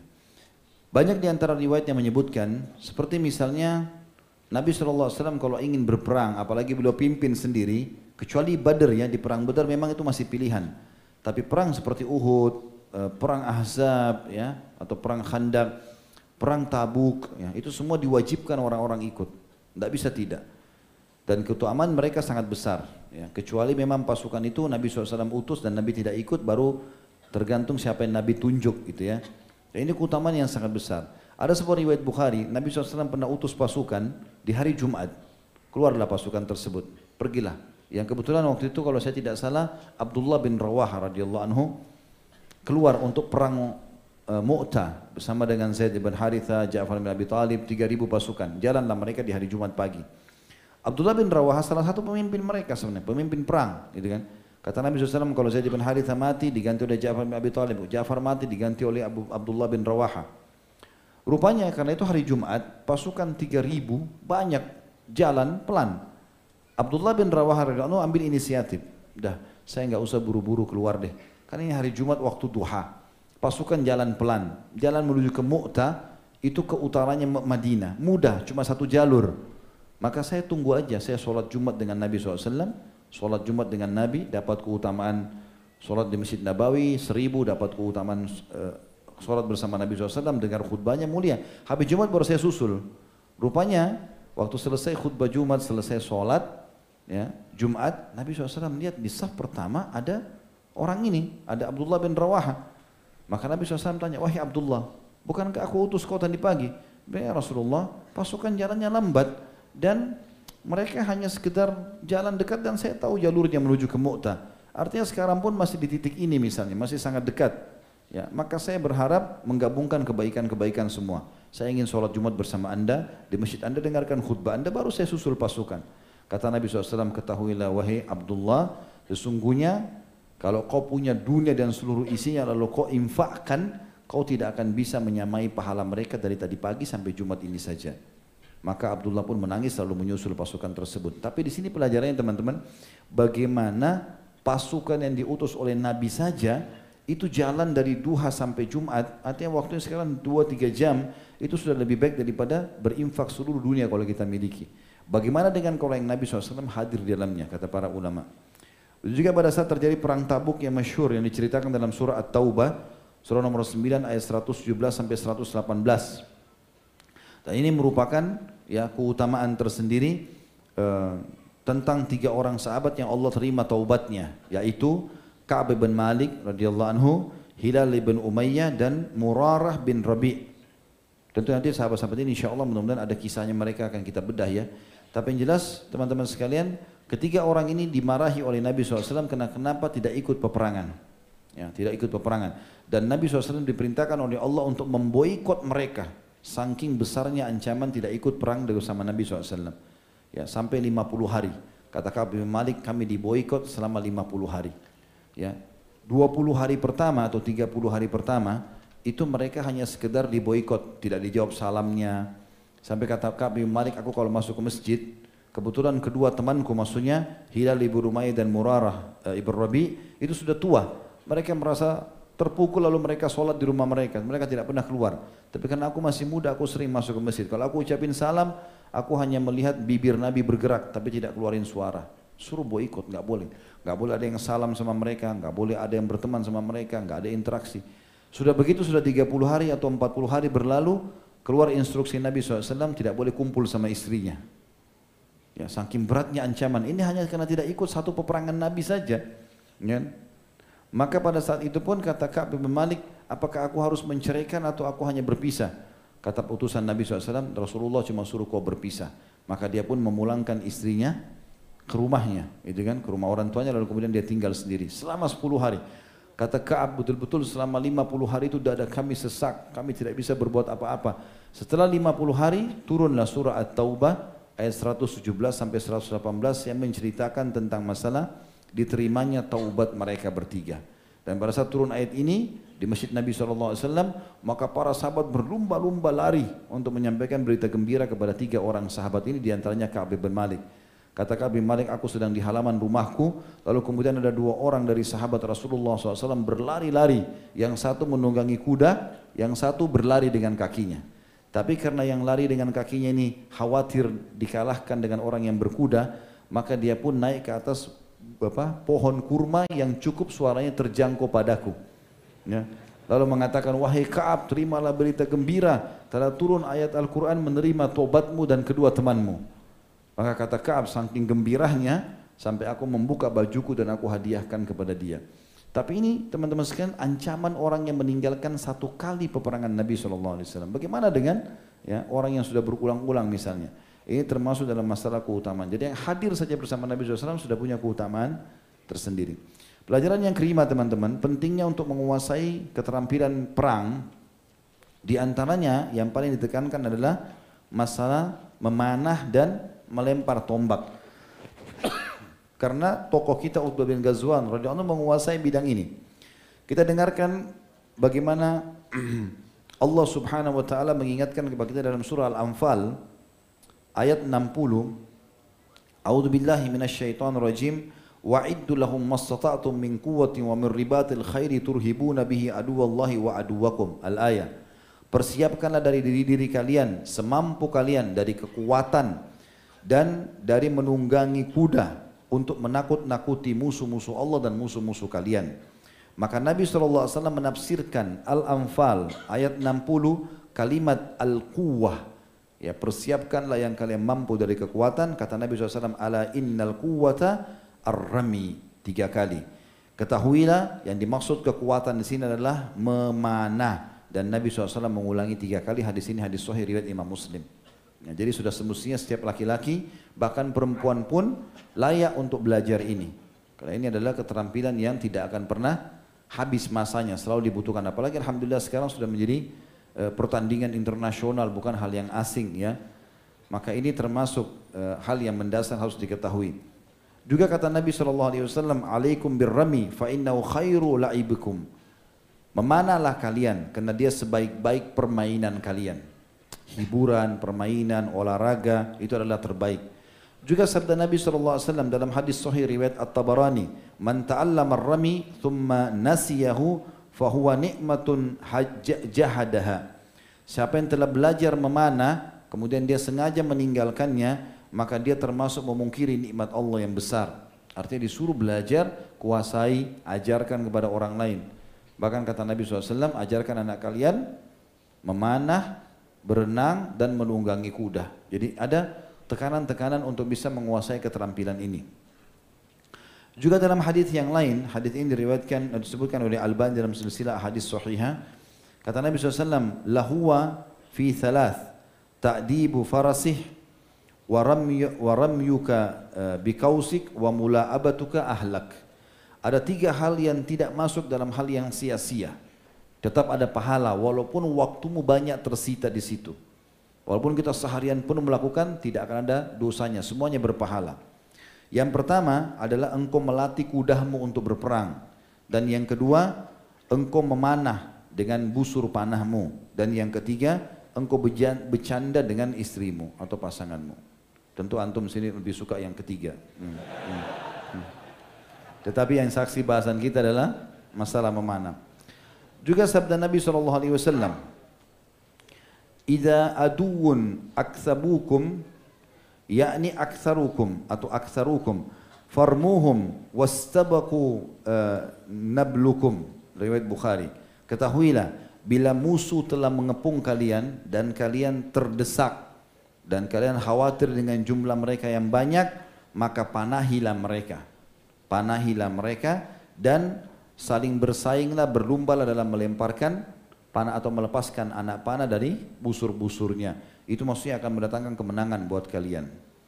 Juga dalam hadis riwayat Muslim, kata Nabi SAW, Satuftahu alaikum ardun, wa yakfikum wa yakfikumullah, fala ta'jaz ahadukum an yalhu. Allah nanti akan memberikan kalian kemenangan-kemenangan, banyak negeri yang kalian akan bebaskan. Dan Allah SWT akan mencukupkan mereka atau mencukupkan kalian dengan kemenangan itu. Tapi ingat, pada saat kalian sudah menang, jangan pernah kalian lepaskan anak-anak panah kalian. Maksudnya jangan kalian tinggalkan keterampilan memanah kalian. Hadis ini sahih riwayat Imam Muslim. Juga hadis riwayat An-Nasai dengan sanad sahih. Kata Nabi SAW, "Man yabluk bisahmin fi sabilillah, fahuwa lahu darajatun fil jannah." Barang siapa yang melepaskan satu saja anak panah di jalan Allah, maka dia akan mendapatkan satu derajat di surga. Jadi satu anak panah, satu derajat di surga. Juga dikatakan dalam riwayat lain, man rama bisahmin fi sabilillah fahuwa adlu muharrar. Siapa yang melepaskan satu saja anak panah di jalan Allah, maka pahalanya sama dengan membebaskan satu budak. Ya, membebaskan satu budak. Ini saking besarnya keutamaannya. Ya. Juga sabda Nabi SAW, Man ramal aduwa bisahmin, fabalaga sahmuhul adu, asabau akhta fa'adlu raqabah. Hadis riwayat Ibnu Majah. Barang siapa yang melepaskan anak panahnya ke arah musuh, baik anak panah itu mengenai musuh atau tidak mengenainya, keliru sasarannya, maka tetap pahalanya sama dengan membebaskan seorang budak. Dalam hadis yang lain riwayat Baihaqi, man rama bisahmin fi sabilillah kana lahu nurun yaumal qiyamah. Barang siapa yang melepaskan sempat melepaskan satu saja anak panah di jalan Allah, maka itu akan menjadi cahaya untuknya pada hari kiamat. Dalam hadis Bukhari juga kata Nabi SAW, Urmu banu Ismail, urmu bani Ismail, fa inna abakum kana ramia, fa ana ma'akum jami'a. Memanalah kalian wahai keturunan Ismail. Maksudnya adalah waktu itu kan depan Nabi SAW orang-orang Arab. Manalah kalian. Karena sungguhnya ayah kalian adalah seorang pemanah. Dan aku bersama dengan kalian. Artinya aku pun akan menguasai bidang itu. Juga sabda Nabi SAW dalam hadis riwayat Muslim. Man ulima ar-ramyu thumma taraka falaysa minna au faqad asa. Siapa yang telah belajar memanah lalu dia meninggalkannya, maka bukan dari golongan kami atau dia telah bermaksiat. Saking pentingnya untuk dikuasai. Belajar, kuasai dan harus selalu dipraktikkan. Ya, saking dibutuhkannya hal tersebut untuk kesehatan dan juga untuk kebaikan. Dan sebagian ulama tentu menyusun ya beberapa poin tentang keutamaan memanah. Kenapa Islam sangat menekankan? Selain memang dia kekuatan untuk melawan musuh, juga dari sisi lain itu memang melatih ketepatan, kejelian, ya ketenangan jiwa karena orang kalau sedikit saja dia tidak konsentrasi maka bisa lepas sasaran ya. Juga dalam hadis yang sahih riwayat Imam Ahmad kata Nabi SAW yudkhiru bis sahmil wahidi thalathatu nafarin jannah. Satu anak panah akan memasukkan tiga orang sekaligus dalam surga. Lalu Nabi SAW sebutkan yang pertama yang masuk surga karena satu anak panah sahibuhu alladhi yahtasibuhu fi sun'atihi khair pembuat anak panah itu sendiri. Kalau dia niatkan ini untuk kebaikan, maka itu sudah masukkan dia ke dalam surga. Buat panah itu sudah bisa masuk dalam surga, pembuatnya. Yang kedua, walladhi yujahizu bihi fi sabilillah. Yang kedua orang yang menatanya. Taruh di cemetinya, dia menata ya, mengaturnya ya. Dan yang ketiga, walladhi yarmi bihi fi sabilillah. Yang ketiga orang yang melemparkan untuk menyerang musuh di jalan Allah wa qala urmu warkabu wa intarmu khairan min antarkabu. Lalu Nabi SAW mengatakan kuasailah pemanahan itu dan menunggangi kuda. Tapi ketahuilah kalian menguasai memanah lebih baik daripada kalian menguasai menunggangi kuda. Jadi ini saking besarnya keutamaan kebiasaan atau keterampilan ini. Dan hampir dikatakan hampir seluruh sahabat menguasai memanah. Cuma karena itu sudah menjadi kebiasaan mereka sampai akhirnya ya satu yang satu sama yang lain bersaing dalam masalah ini dan yang satu lebih baik daripada yang lainnya gitu kan sampai-sampai ada di antara mereka yang bisa melepaskan dari busur panahnya dua atau tiga anak panah sekaligus karena sudah dianggap itu kebiasaan keterampilan mereka tentu di sini di zaman sekarang kita gunakan untuk keterampilan dan olahraga ya bukan nantum pakai panah cari mana orang kafir ya karena itu di medan perang berbeda ya kalau kita di kancah jihad, kancah perang itu lain, berbeda. Tapi nggak ada salahnya antum belajar untuk membuat panah. Karena tadi si pembuatnya juga, kalau dia niatkan ikhlas untuk orang belajar supaya punya keterampilan, itu bisa membawa dia masuk dalam surga. Dengan orang yang menatanya, ya, dan juga orang yang melepaskan di jalan Allah. Masuk yang keenam teman-teman, keutamaan syaja'ah atau keberanian. Karena Terkenal sekali tokoh kita ini dengan keberaniannya, termasuk tadi dengan 500 pasukan saja sudah berani menembus kota Ubulla yang di dalamnya tidak kurang dari 10 ribu pasukan. Ya. Dikatakan dalam bahasa Arab asyaja'ah yang dikatakan memiliki keberanian itu adalah uh, lawan daripada jubun al-jubun ya atau pengecut. Maka berarti dia berani ya. Kata ini digunakan untuk menggambarkan kesabaran di medan perang. Bisa juga berarti itu. Sisi positif dari sikap berani yaitu mendorong seorang muslim untuk melakukan pekerjaan berat dan mengandung risiko dalam rangka membela kebenaran dan kehormatannya juga agamanya. Tetapi sikap ini bila tidak digunakan sebagaimana mestinya menjerumuskan seorang muslim kepada kehinaan. Jadi kalau misalnya ada orang cari uh, tunjukkan sama orang keberanian, ajak orang berantem yang ini, ajak sana berantem, ya semuanya disikut, semuanya ditendang. Maka ini bukan syaja'ah, bukan itu yang dimaksud.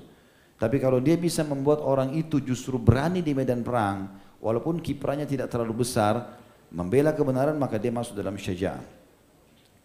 Syaja'ah atau keberanian ini dalam kamus bahasa Arab artinya keberanian atau ke, uh, keperwiraan.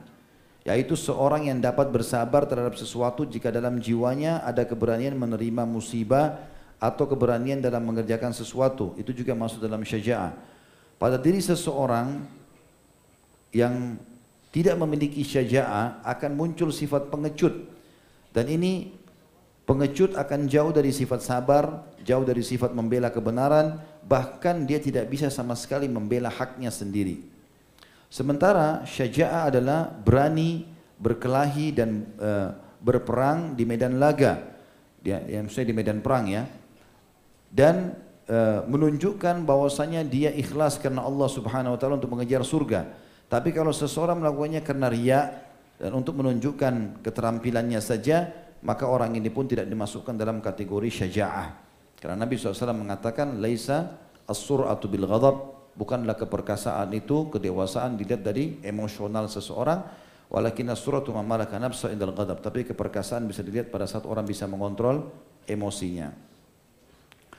Penerapan syaja'ah dalam kehidupan ini teman-teman punya beberapa kriteria jadi antum kalau mau berani dalam Islam boleh tapi ada kriterianya yang pertama didasari ilmu agama berdasarkan Al-Quran dan Sunnah artinya antum berani di tempatnya gitu kan makanya Nabi SAW itu kalau lagi bertemu dengan keseharian sama muslim ataupun sama orang-orang muslim kadang-kadang ada yang badui, ada yang munafik, kata-katanya kasar. Nabi SAW anggap biasa, tidak pernah sama mereka emosional, main tampar, main gebukin, nggak ada sama sekali. Bahkan ada sahabat pernah dia baru masuk Islam, lalu dia dengar hadis Nabi. Kalau saudara kalian memuji Allah, ya, pada saat dia bersin, ya, tapi rupanya sahabat ini nggak dengar bersinnya. Dia cuma bilang pada saat saudara kalian kalian dengar memuji Allah, maka tashmidlah dia. Bilanglah yarhamkallah, gitu kan? Kalau saudaramu mengatakan alhamdulillah dari bers, dalam bersin, bilanglah yarhamkallah kalau laki-laki, yarhamkillah kalau perempuan, ya. Rupanya sahabat ini dia nggak dengar bersinnya. Dia baru masuk Islam, dia pikir setiap orang bilang alhamdulillah, dia bilang yarhamkallah. Maka waktu lagi sholat, ada satu sahabat bersin. Maka yang baru masuk Islam bilang, Yarhamkallah. Lalu yang lain kasih isyarat. Dia bilang, saya dihardik oleh hampir satu masjid. Dikasih isyarat semua untuk tidak boleh bilang itu, tapi mereka juga tidak ngomong kan. Maka aku pun menunggu. Semua pada saat salam matanya menyorot ke aku. Maka aku belum pernah menemukan pendidik, guru, ya, sahabat yang sebaik Nabi Shallallahu Alaihi Wasallam. Demi Allah dia tidak memarahiku, dia tidak dia tidak berkata kasar padaku dan tidak memukulku. Tapi dia datang dan mengatakan ketahuilah ini solat adalah ibadah kepada Allah tidak layak kecuali perkataan yang sudah dituntunkan. Allah tidak masuk dalam masalah ini. Akhirnya dia bilang saya faham masalah itu. Jadi Nabi SAW bermuamalah sangat santun. Orang munafik datang menghina-hina Nabi, Nabi anggap biasa. Tapi beda dengan kasus kalau di kancah jihad. Beliau ambil pedang, lalu beliau mengatakan kepada Abu Dujana yang menerimanya, wahai Abu Dujana, haknya Allah dan Rasul di pedang ini engkau ambil dan engkau hantamkan ke musuhmu sampai bengkok. Baru kau ganti pedang lain. Di medan perang tunjukkan keberanian. Itu yang dimaksud dengan syaja'ah. Jadi kriteria pertama untuk mengatakan syaja'ah yang benar, keberanian yang tepat adalah didasari ilmu agama berdasarkan Al-Quran dan Sunnah, bukan untuk kemaksiatan, bukan untuk menjadi preman segala macam itu. Ya. Yang kedua, rasa bertakwa dan takut kepada Allah. Jadi betul-betul dia karena ingin membela kebenaran. Yang ketiga, membela kebenaran. Yang keempat, bijaksana. Ini semua kriterianya. Yang kelima, tawakal kepada Allah. Ya, artinya kalau betul-betul dia sudah melakukan satu serangan, maka dia selebihnya menyerahkan diri kepada Allah SWT. Syaja'ah ini juga teman-teman, dia bukan lawan bahasa uh, atau bukan sinonimnya ya atau pasangan daripada takut ya. Karena syaja'ah yang benar berdasarkan takut kepada Allah. Jadi bukan berarti karena kita takutkan orang berarti kita sudah dianggap syaja'ah tidak. Kalau kita bisa membuat orang lain jadi takut kepada Allah, kita sudah termasuk punya sifat syaja'ah di situ. Kemudian yang keenam kriterianya, selain dasarnya Al-Quran dan Sunnah, harusnya memiliki sifat takwa dan takut kepada Allah. Yang ketiga membela kebenaran, yang keempat bijaksana, yang kelima tawakal kepada Allah. Yang keenam berprinsip. Ya. Artinya dia pada saat menentukan satu keputusan, maka dia berprinsip dalam itu selama dia tahu dirinya benar. Ini juga namanya syaja'ah. Ya, ini juga termasuk dalam istilah syaja'ah. Kemudian yang ketujuh teman-teman, termasuk dalam istilah syaja'ah, orang kalau sabar dan tabah. Ya, berarti dia ini orang pemberani yang sejati. Kayak misalnya dia punya anak tiga orang dan pendapatannya dia pas-pasan. Atau misalnya dia bekerja di tempat haram kemudian dia meninggalkannya. Ya karena Allah SWT ini namanya syaja'ah orang berani pada tempatnya. Dan ini punya keutamaan sendiri dalam Islam termasuk dalam syaja'ah adalah orang yang suka bermusyawarah dengan ahli musyawarah ahli ilmu ada masalah dia bermusyawarah sama orang musyawarah agar dia tidak salah dalam mengambil keputusan ini juga masuk dalam sifat syaja'ah yang kesembilan, selalu berdoa kepada Allah dan tidak mengandalkan keberaniannya saja. Sehingga Allah subhanahu wa ta'ala mengawasi dan mengontrol keberanian dia. Yang kesepuluh, tidak putus asa. Jadi bisa saja teman-teman keberanian ini, keperkasaan bisa juga diberikan julukan kepada wanita yang tabah, sabar, ya, dan tidak putus asa dalam mengurus anaknya, dalam hamil, dalam melahirkan, dalam menyusui, menghadapi suaminya yang masih jauh dari agama, ini semua masuk dalam sifat syaja'ah. Itu juga dengan laki-laki yang sabar menasihatin istrinya, mendidik anaknya, terus kemudian meninggalkan pekerjaan-pekerjaan haram, ya, tabah dalam masalah ibadah, tetap pergi ke masjid walaupun misalnya gerimis, hujan, dan ini semua masuk dalam istilah syaja'ah yang terpuji.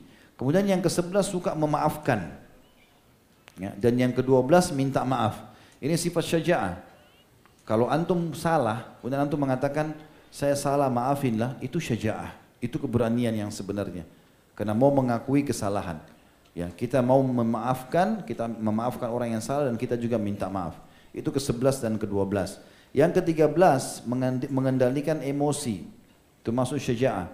Jadi teman-teman jangan sampai antum melihat ada orang misalnya dia kalau ngomong selalu biasa saja bahkan kalau dia mau menyampaikan sesuatu walaupun hak dia, dia sampaikan poin demi poin dengan tenang. Itu bukan berarti dia lemah ya.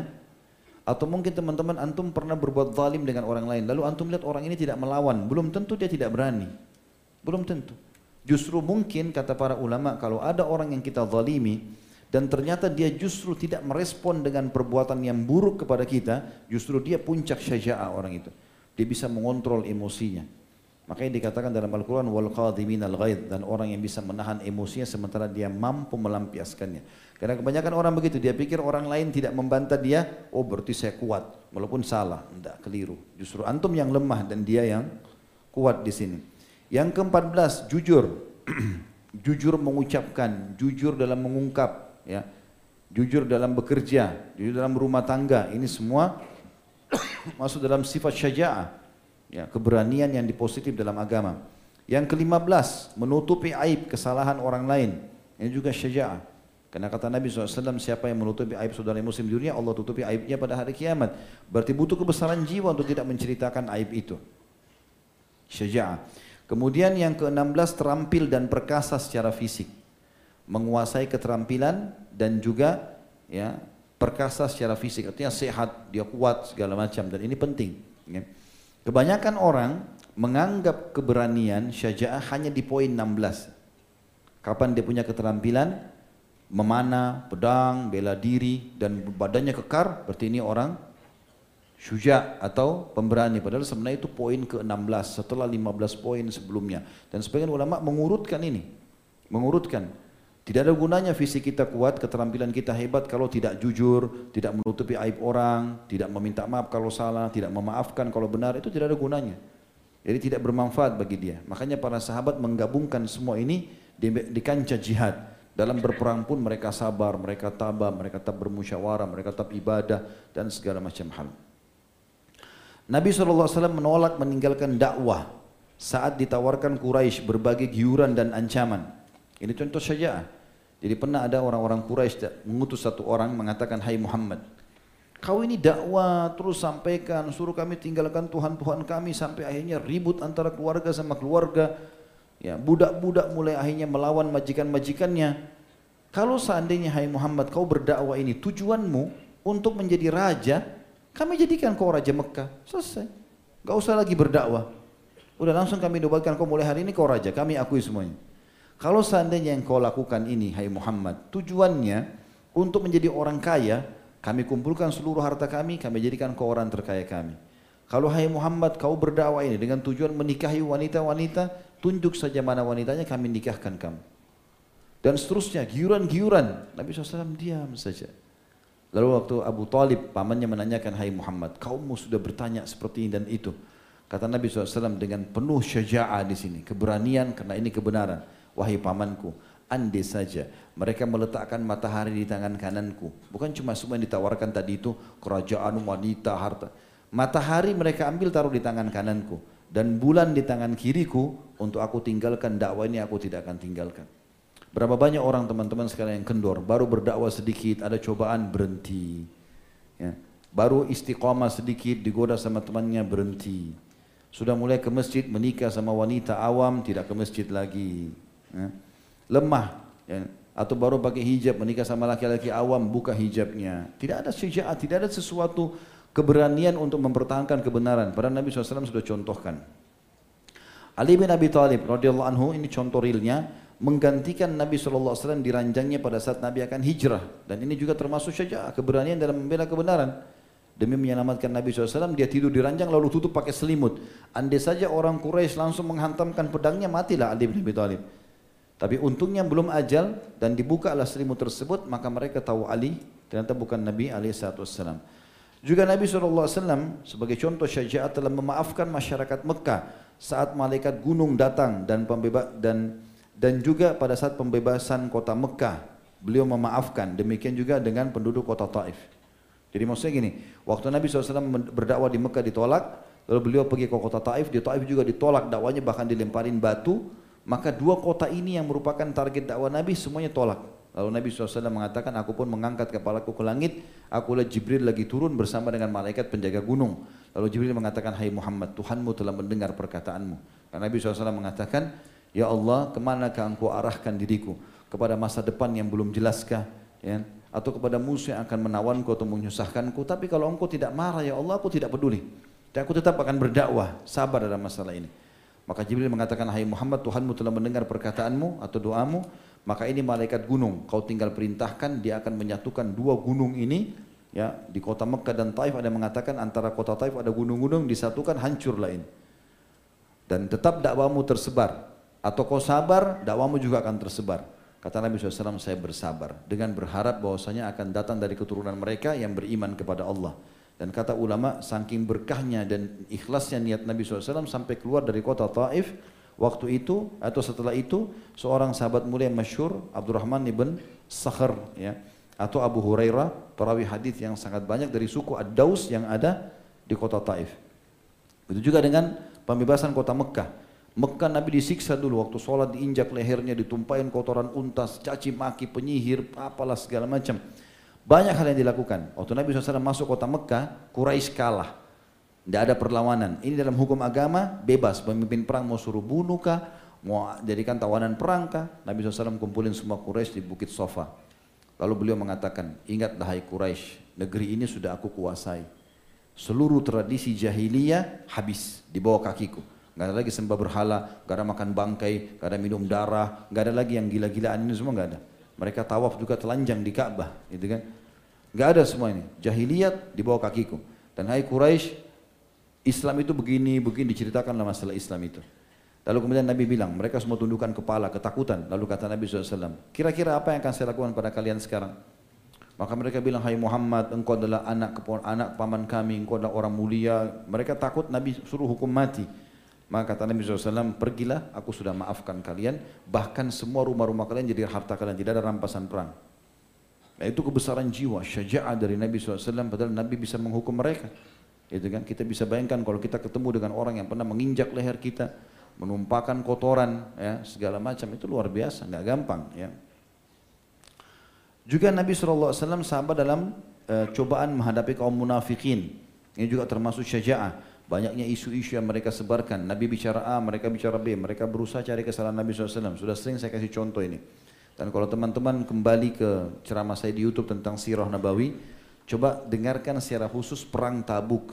Bagaimana di situ saya panjang lebar merincikan tafsir dari surah At-Taubah yang sebenarnya melawan Romawi perang itu, tapi yang hakikat yang yang yang terjadi adalah pembongkaran kedok orang-orang munafik. Ya bagaimana mereka banyak sekali menyakiti Nabi SAW dan bagaimana Allah melindungi Nabi dari masalah itu.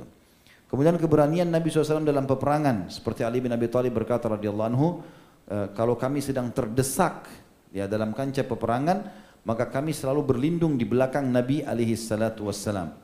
Juga dalam perang Uhud, Ali bin Abi Thalib mengatakan, waktu Quraisy ingin menyerang kami pada saat kami pada saat kami terdesak ke gunung Uhud, maka eh, Nabi SAW mengatakan kepadaku, Hai Ali berikanlah aku lembing, tombak yang kecil dan tajam. Lalu Nabi SAW memegangnya lalu mundur ke belakang, lalu lari lari melangkah ke depan, ya, lalu melemparnya ke arah Quraisy. Satu anak tombak ini sudah cukup membuat Quraisy tidak jadi maju karena kuatnya lemparan Nabi SAW. Kata Ali bin Abi Thalib waktu Nabi SAW mundur dan melempar ke depan, kami semua terpental karena kekuatan Nabi SAW. Jadi beliau bukan duduk santai suruh orangnya perang. Raja-raja sekarang kan tinggal di kantor duduk perang, prajuritnya mau luka segala macam dia nggak ada masalah gitu. Ya, bukan seperti itu. Juga uh, tadi sudah kita ceritakan persyaratan Umar pada saat mau hijrah, kemudian ketabahan Yasir dan Sumayyah radhiyallahu anhum majma'in pada saat ditusuk atau dibunuh oleh majikannya uh, Abu Jahal yang memegang tombak yang tajam lalu mengatakan pada Sumayyah, Sumayyah seorang perempuan yang lagi hamil. Ini kalau kau tidak tinggalkan kamu hai Sumayyah saya akan tusuk ke perutmu pelan-pelan. Maka Sumayyah cuma mengatakan tidak, saya tidak akan meninggalkan sampai saya mati. Lalu ditusuk pelan-pelan ya perutnya. Ya, luar biasa silet aja kena sakit. Apalagi ditusuk di perut sampai tembus ke punggung, meninggal Sumayyah. Tapi dalam keadaan iman dan Islam. Itu syaja'ah yang sebenarnya. Itu yang dimaksud di sini. Begitu juga dengan Sofia tante Nabi SAW pada saat membunuh utusan uh, Yahudi yang ingin menembus benteng muslimin. Ya, ada tujuh orang anak muda Yahudi yang mau manjat benteng, dalam benteng semuanya perempuan dan anak-anak. Maka di situ ada tante Nabi namanya Sofia radhiyallahu anha. Sofia bilang sama Hasan bin Thabit, penyairnya Nabi, "Hai Hasan, lawan orang-orang ini." Itu. Kalau tidak nanti mereka akan merebut wanita-wanita muslimin. Hasan bilang, "Saya sudah tua dan tidak bisa berperang." maka dia ambil baju laki-laki, dipakai baju perang, lalu kemudian dia siapkan di tangan kanannya pisau, di tangan kirinya ada batu atau tiang. Begitu ada naik dari tujuh orang prajurit Yahudi ini satu masuk, maka dipukul kepalanya oleh Sofia dengan batu atau tiang itu lalu dipenggal lehernya. Perempuan melakukan ini, walaupun sebenarnya mungkin di masa-masa tenang seperti sekarang orang sulit menggambarkan, tapi di masa genting berbeda. Dipotonglah, penggallah kepala Yahudi tersebut, lalu dia naik ke atas benteng, lalu dia memperlihatkan Orang di bawah pikir, orang Yahudi pikir dia adalah laki-laki, lalu dilemparlah kepada tersebut. Gara-gara itu hikmahnya tidak jadi ya orang-orang Yahudi merebut seluruh wanita muslimin di perang Ahzab pada saat itu dengan hikmah Allah SWT. Karena muslimin seribu orang lagi sibuk di khandak. Dan begitu juga dengan yang terakhir teman-teman sekalian, Nusaibah binti Ka'ab radhiyallahu anha, bagaimana beliau berperang membela Nabi SAW di Uhud, yang kata Nabi SAW di mana pun ya, di mana pun aku melihat anak panah Quraisy tertuju kepadaku, maka di situlah aku melihat Nusaybah binti Ka'ab mematahkan dengan pedangnya. Padahal dia seorang wanita. Dan setiap kali ada komandan dari Nabi alaihi salatu wassalam untuk berperang, untuk berjihad, maka kita temukan Nusaybah binti Ka'ab memotivasi suaminya, memotivasi anak-anaknya untuk semuanya ikut jihad dan dia pun ikut. radhiyallahu anha. Dan sekian banyak contoh berhubungan dengan masalah itu. Yang terakhir teman-teman dalam masalah uh, durus wal ibar ini, tadi itu terakhir di poin itu ya, di keutamaan syaja'ah.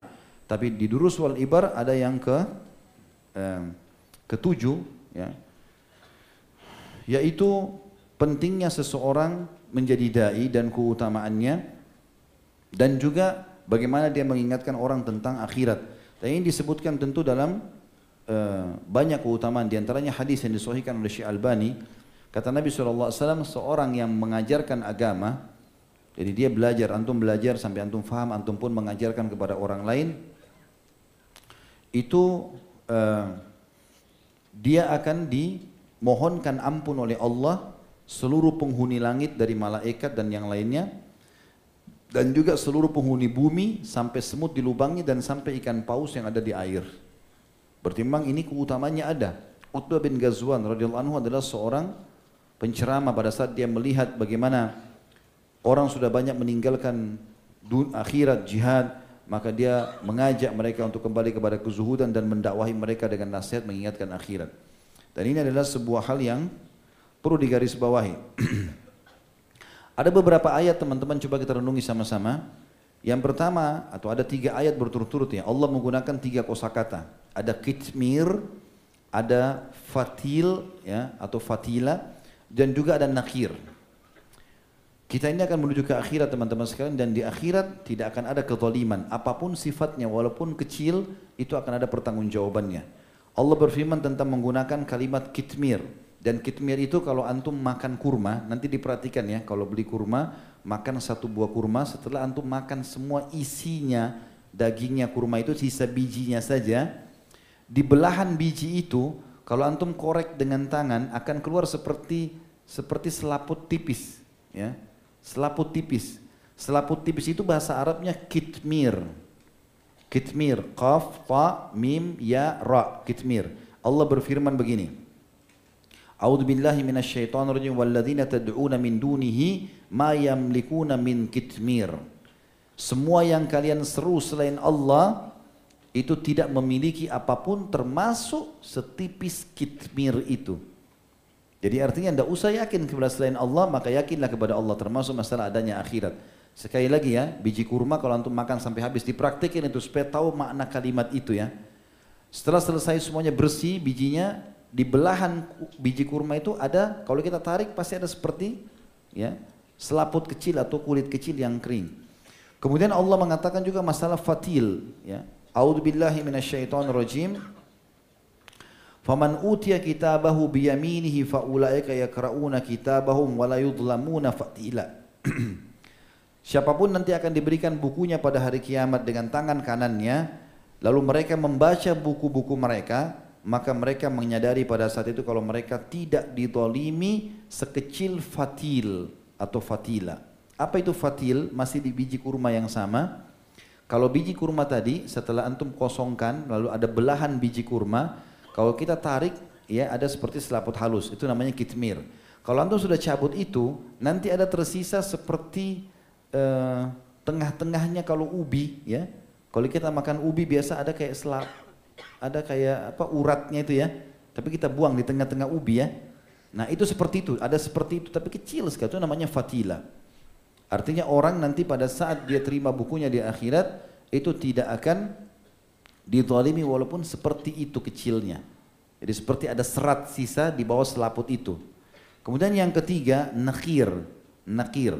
Allah berfirman, "A'udzubillahi minasyaitonirrajim." ومن يعمل من الصالحات من ذكر أو أنثى وهو مؤمن فأولئك يدخلون الجنة ولا يظلمون نكيرا ya. masih sama biji biji kurma tadi yang kita jelaskan ya sesungguhnya orang-orang yang beramal ya sesungguhnya orang-orang yang beramal amal soleh atau mengerjakan amal soleh dari laki-laki dan perempuan dan dia beriman maka mereka pasti akan masuk surga dan mereka tidak akan didolimi walayudulamuna nakira sekecil nakir apa itu sekecil nakir? Sekarang kalau sudah selesai tadi antum cabut selaputnya itu kitmir. Ada serat di situ di bawah selaput itu namanya fatil. Kalau antum pecah biji kurma itu, dipecah dua, antum akan temukan di dalam seperti intinya biji itu. Ada serbuk halus. Itu namanya nakir. Ya, digunakan dalam Al-Quran. Artinya seseorang muslim harus memahami benar-benar ada kehidupan akhirat dan di sana tidak ada kezaliman. Perlunya kita memahami ilmu agama dan kita fahami itu ada lalu kita menyampaikan kepada orang lain. Sebagai penutup teman-teman sekalian dalam poin ketujuh dan sudah selesai kita bahas masalah ini setelah ini kita jawab pertanyaan insya Allah. Ada tiga ayat teman-teman. Kata para ulama, andai saja ayat ini direnungi oleh setiap muslim, maka dipastikan dia tidak akan pernah buat masalah sama orang lain, bahkan tidak pernah punya tidak pernah punya masalah dengan siapa pun. Dia tidak akan buat masalah, dia pun tidak akan pernah merasa ada masalah dari orang lain. Yang pertama adalah firman Allah Subhanahu wa taala ini dibuka dalam surah Yunus ayat 107.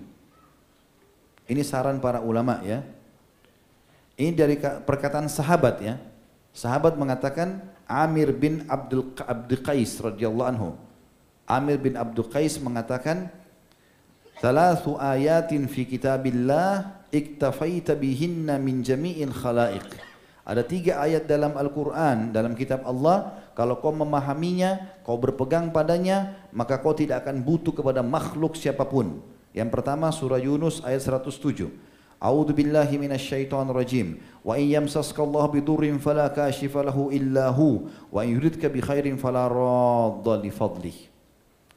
Al-ayah artinya kalau seandainya engkau ditimpahkan sesuatu oleh Allah dari cobaan, maka yakinlah tidak ada yang bisa mengeluarkan kau darinya kecuali dia.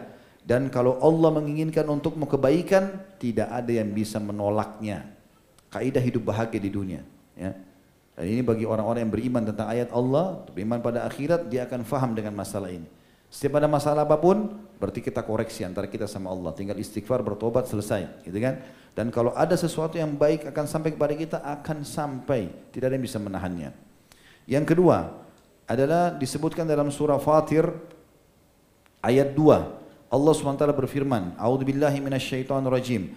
Ma yaftahillahu lin-nasi min rahmatin fala mumsika wa ma yumsik fala mursila lahu min ba'di wa huwal azizul hakim.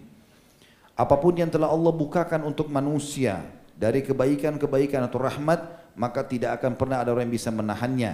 Dan apa yang ditahan oleh Allah, tidak ada yang bisa menjalankan atau memberikannya. Dan Allah zat yang maha mulia ya, dan juga maha bijaksana. Yang ketiga yang terakhir adalah surah Hud ayat 6. Surah nomor 11 dalam Al-Quran. Kalau tadi surah Fatir surah nomor 35 ayat 2. Sebelumnya surah Yunus surah nomor 10 ayat 107. Surah Hud ayat 6 A'udzubillahi minasyaitonir rajim wa ma min dabbatin fil ardi illa 'alallahi rizquha wa ya'lamu mustaqarra mustauda kullun fi kitabim mubin. Tidak ada satupun hewan melata di muka bumi ya kecuali Allah lah yang telah menentukan rezekinya dan Allah tahu tempat-tempat tinggal mereka dan tempat mereka menyimpan harta-harta atau sisa atau tempat-tempat makanan mereka dan itu semua sudah tercatat di dalam kitab yang jelas atau Lauhil Mahfuz. Artinya ketiga ayat ini memberikan gambaran kepada kita adalah hubungan seorang hamba sama Tuhannya. Ini semua makhluk adalah penyebab saja.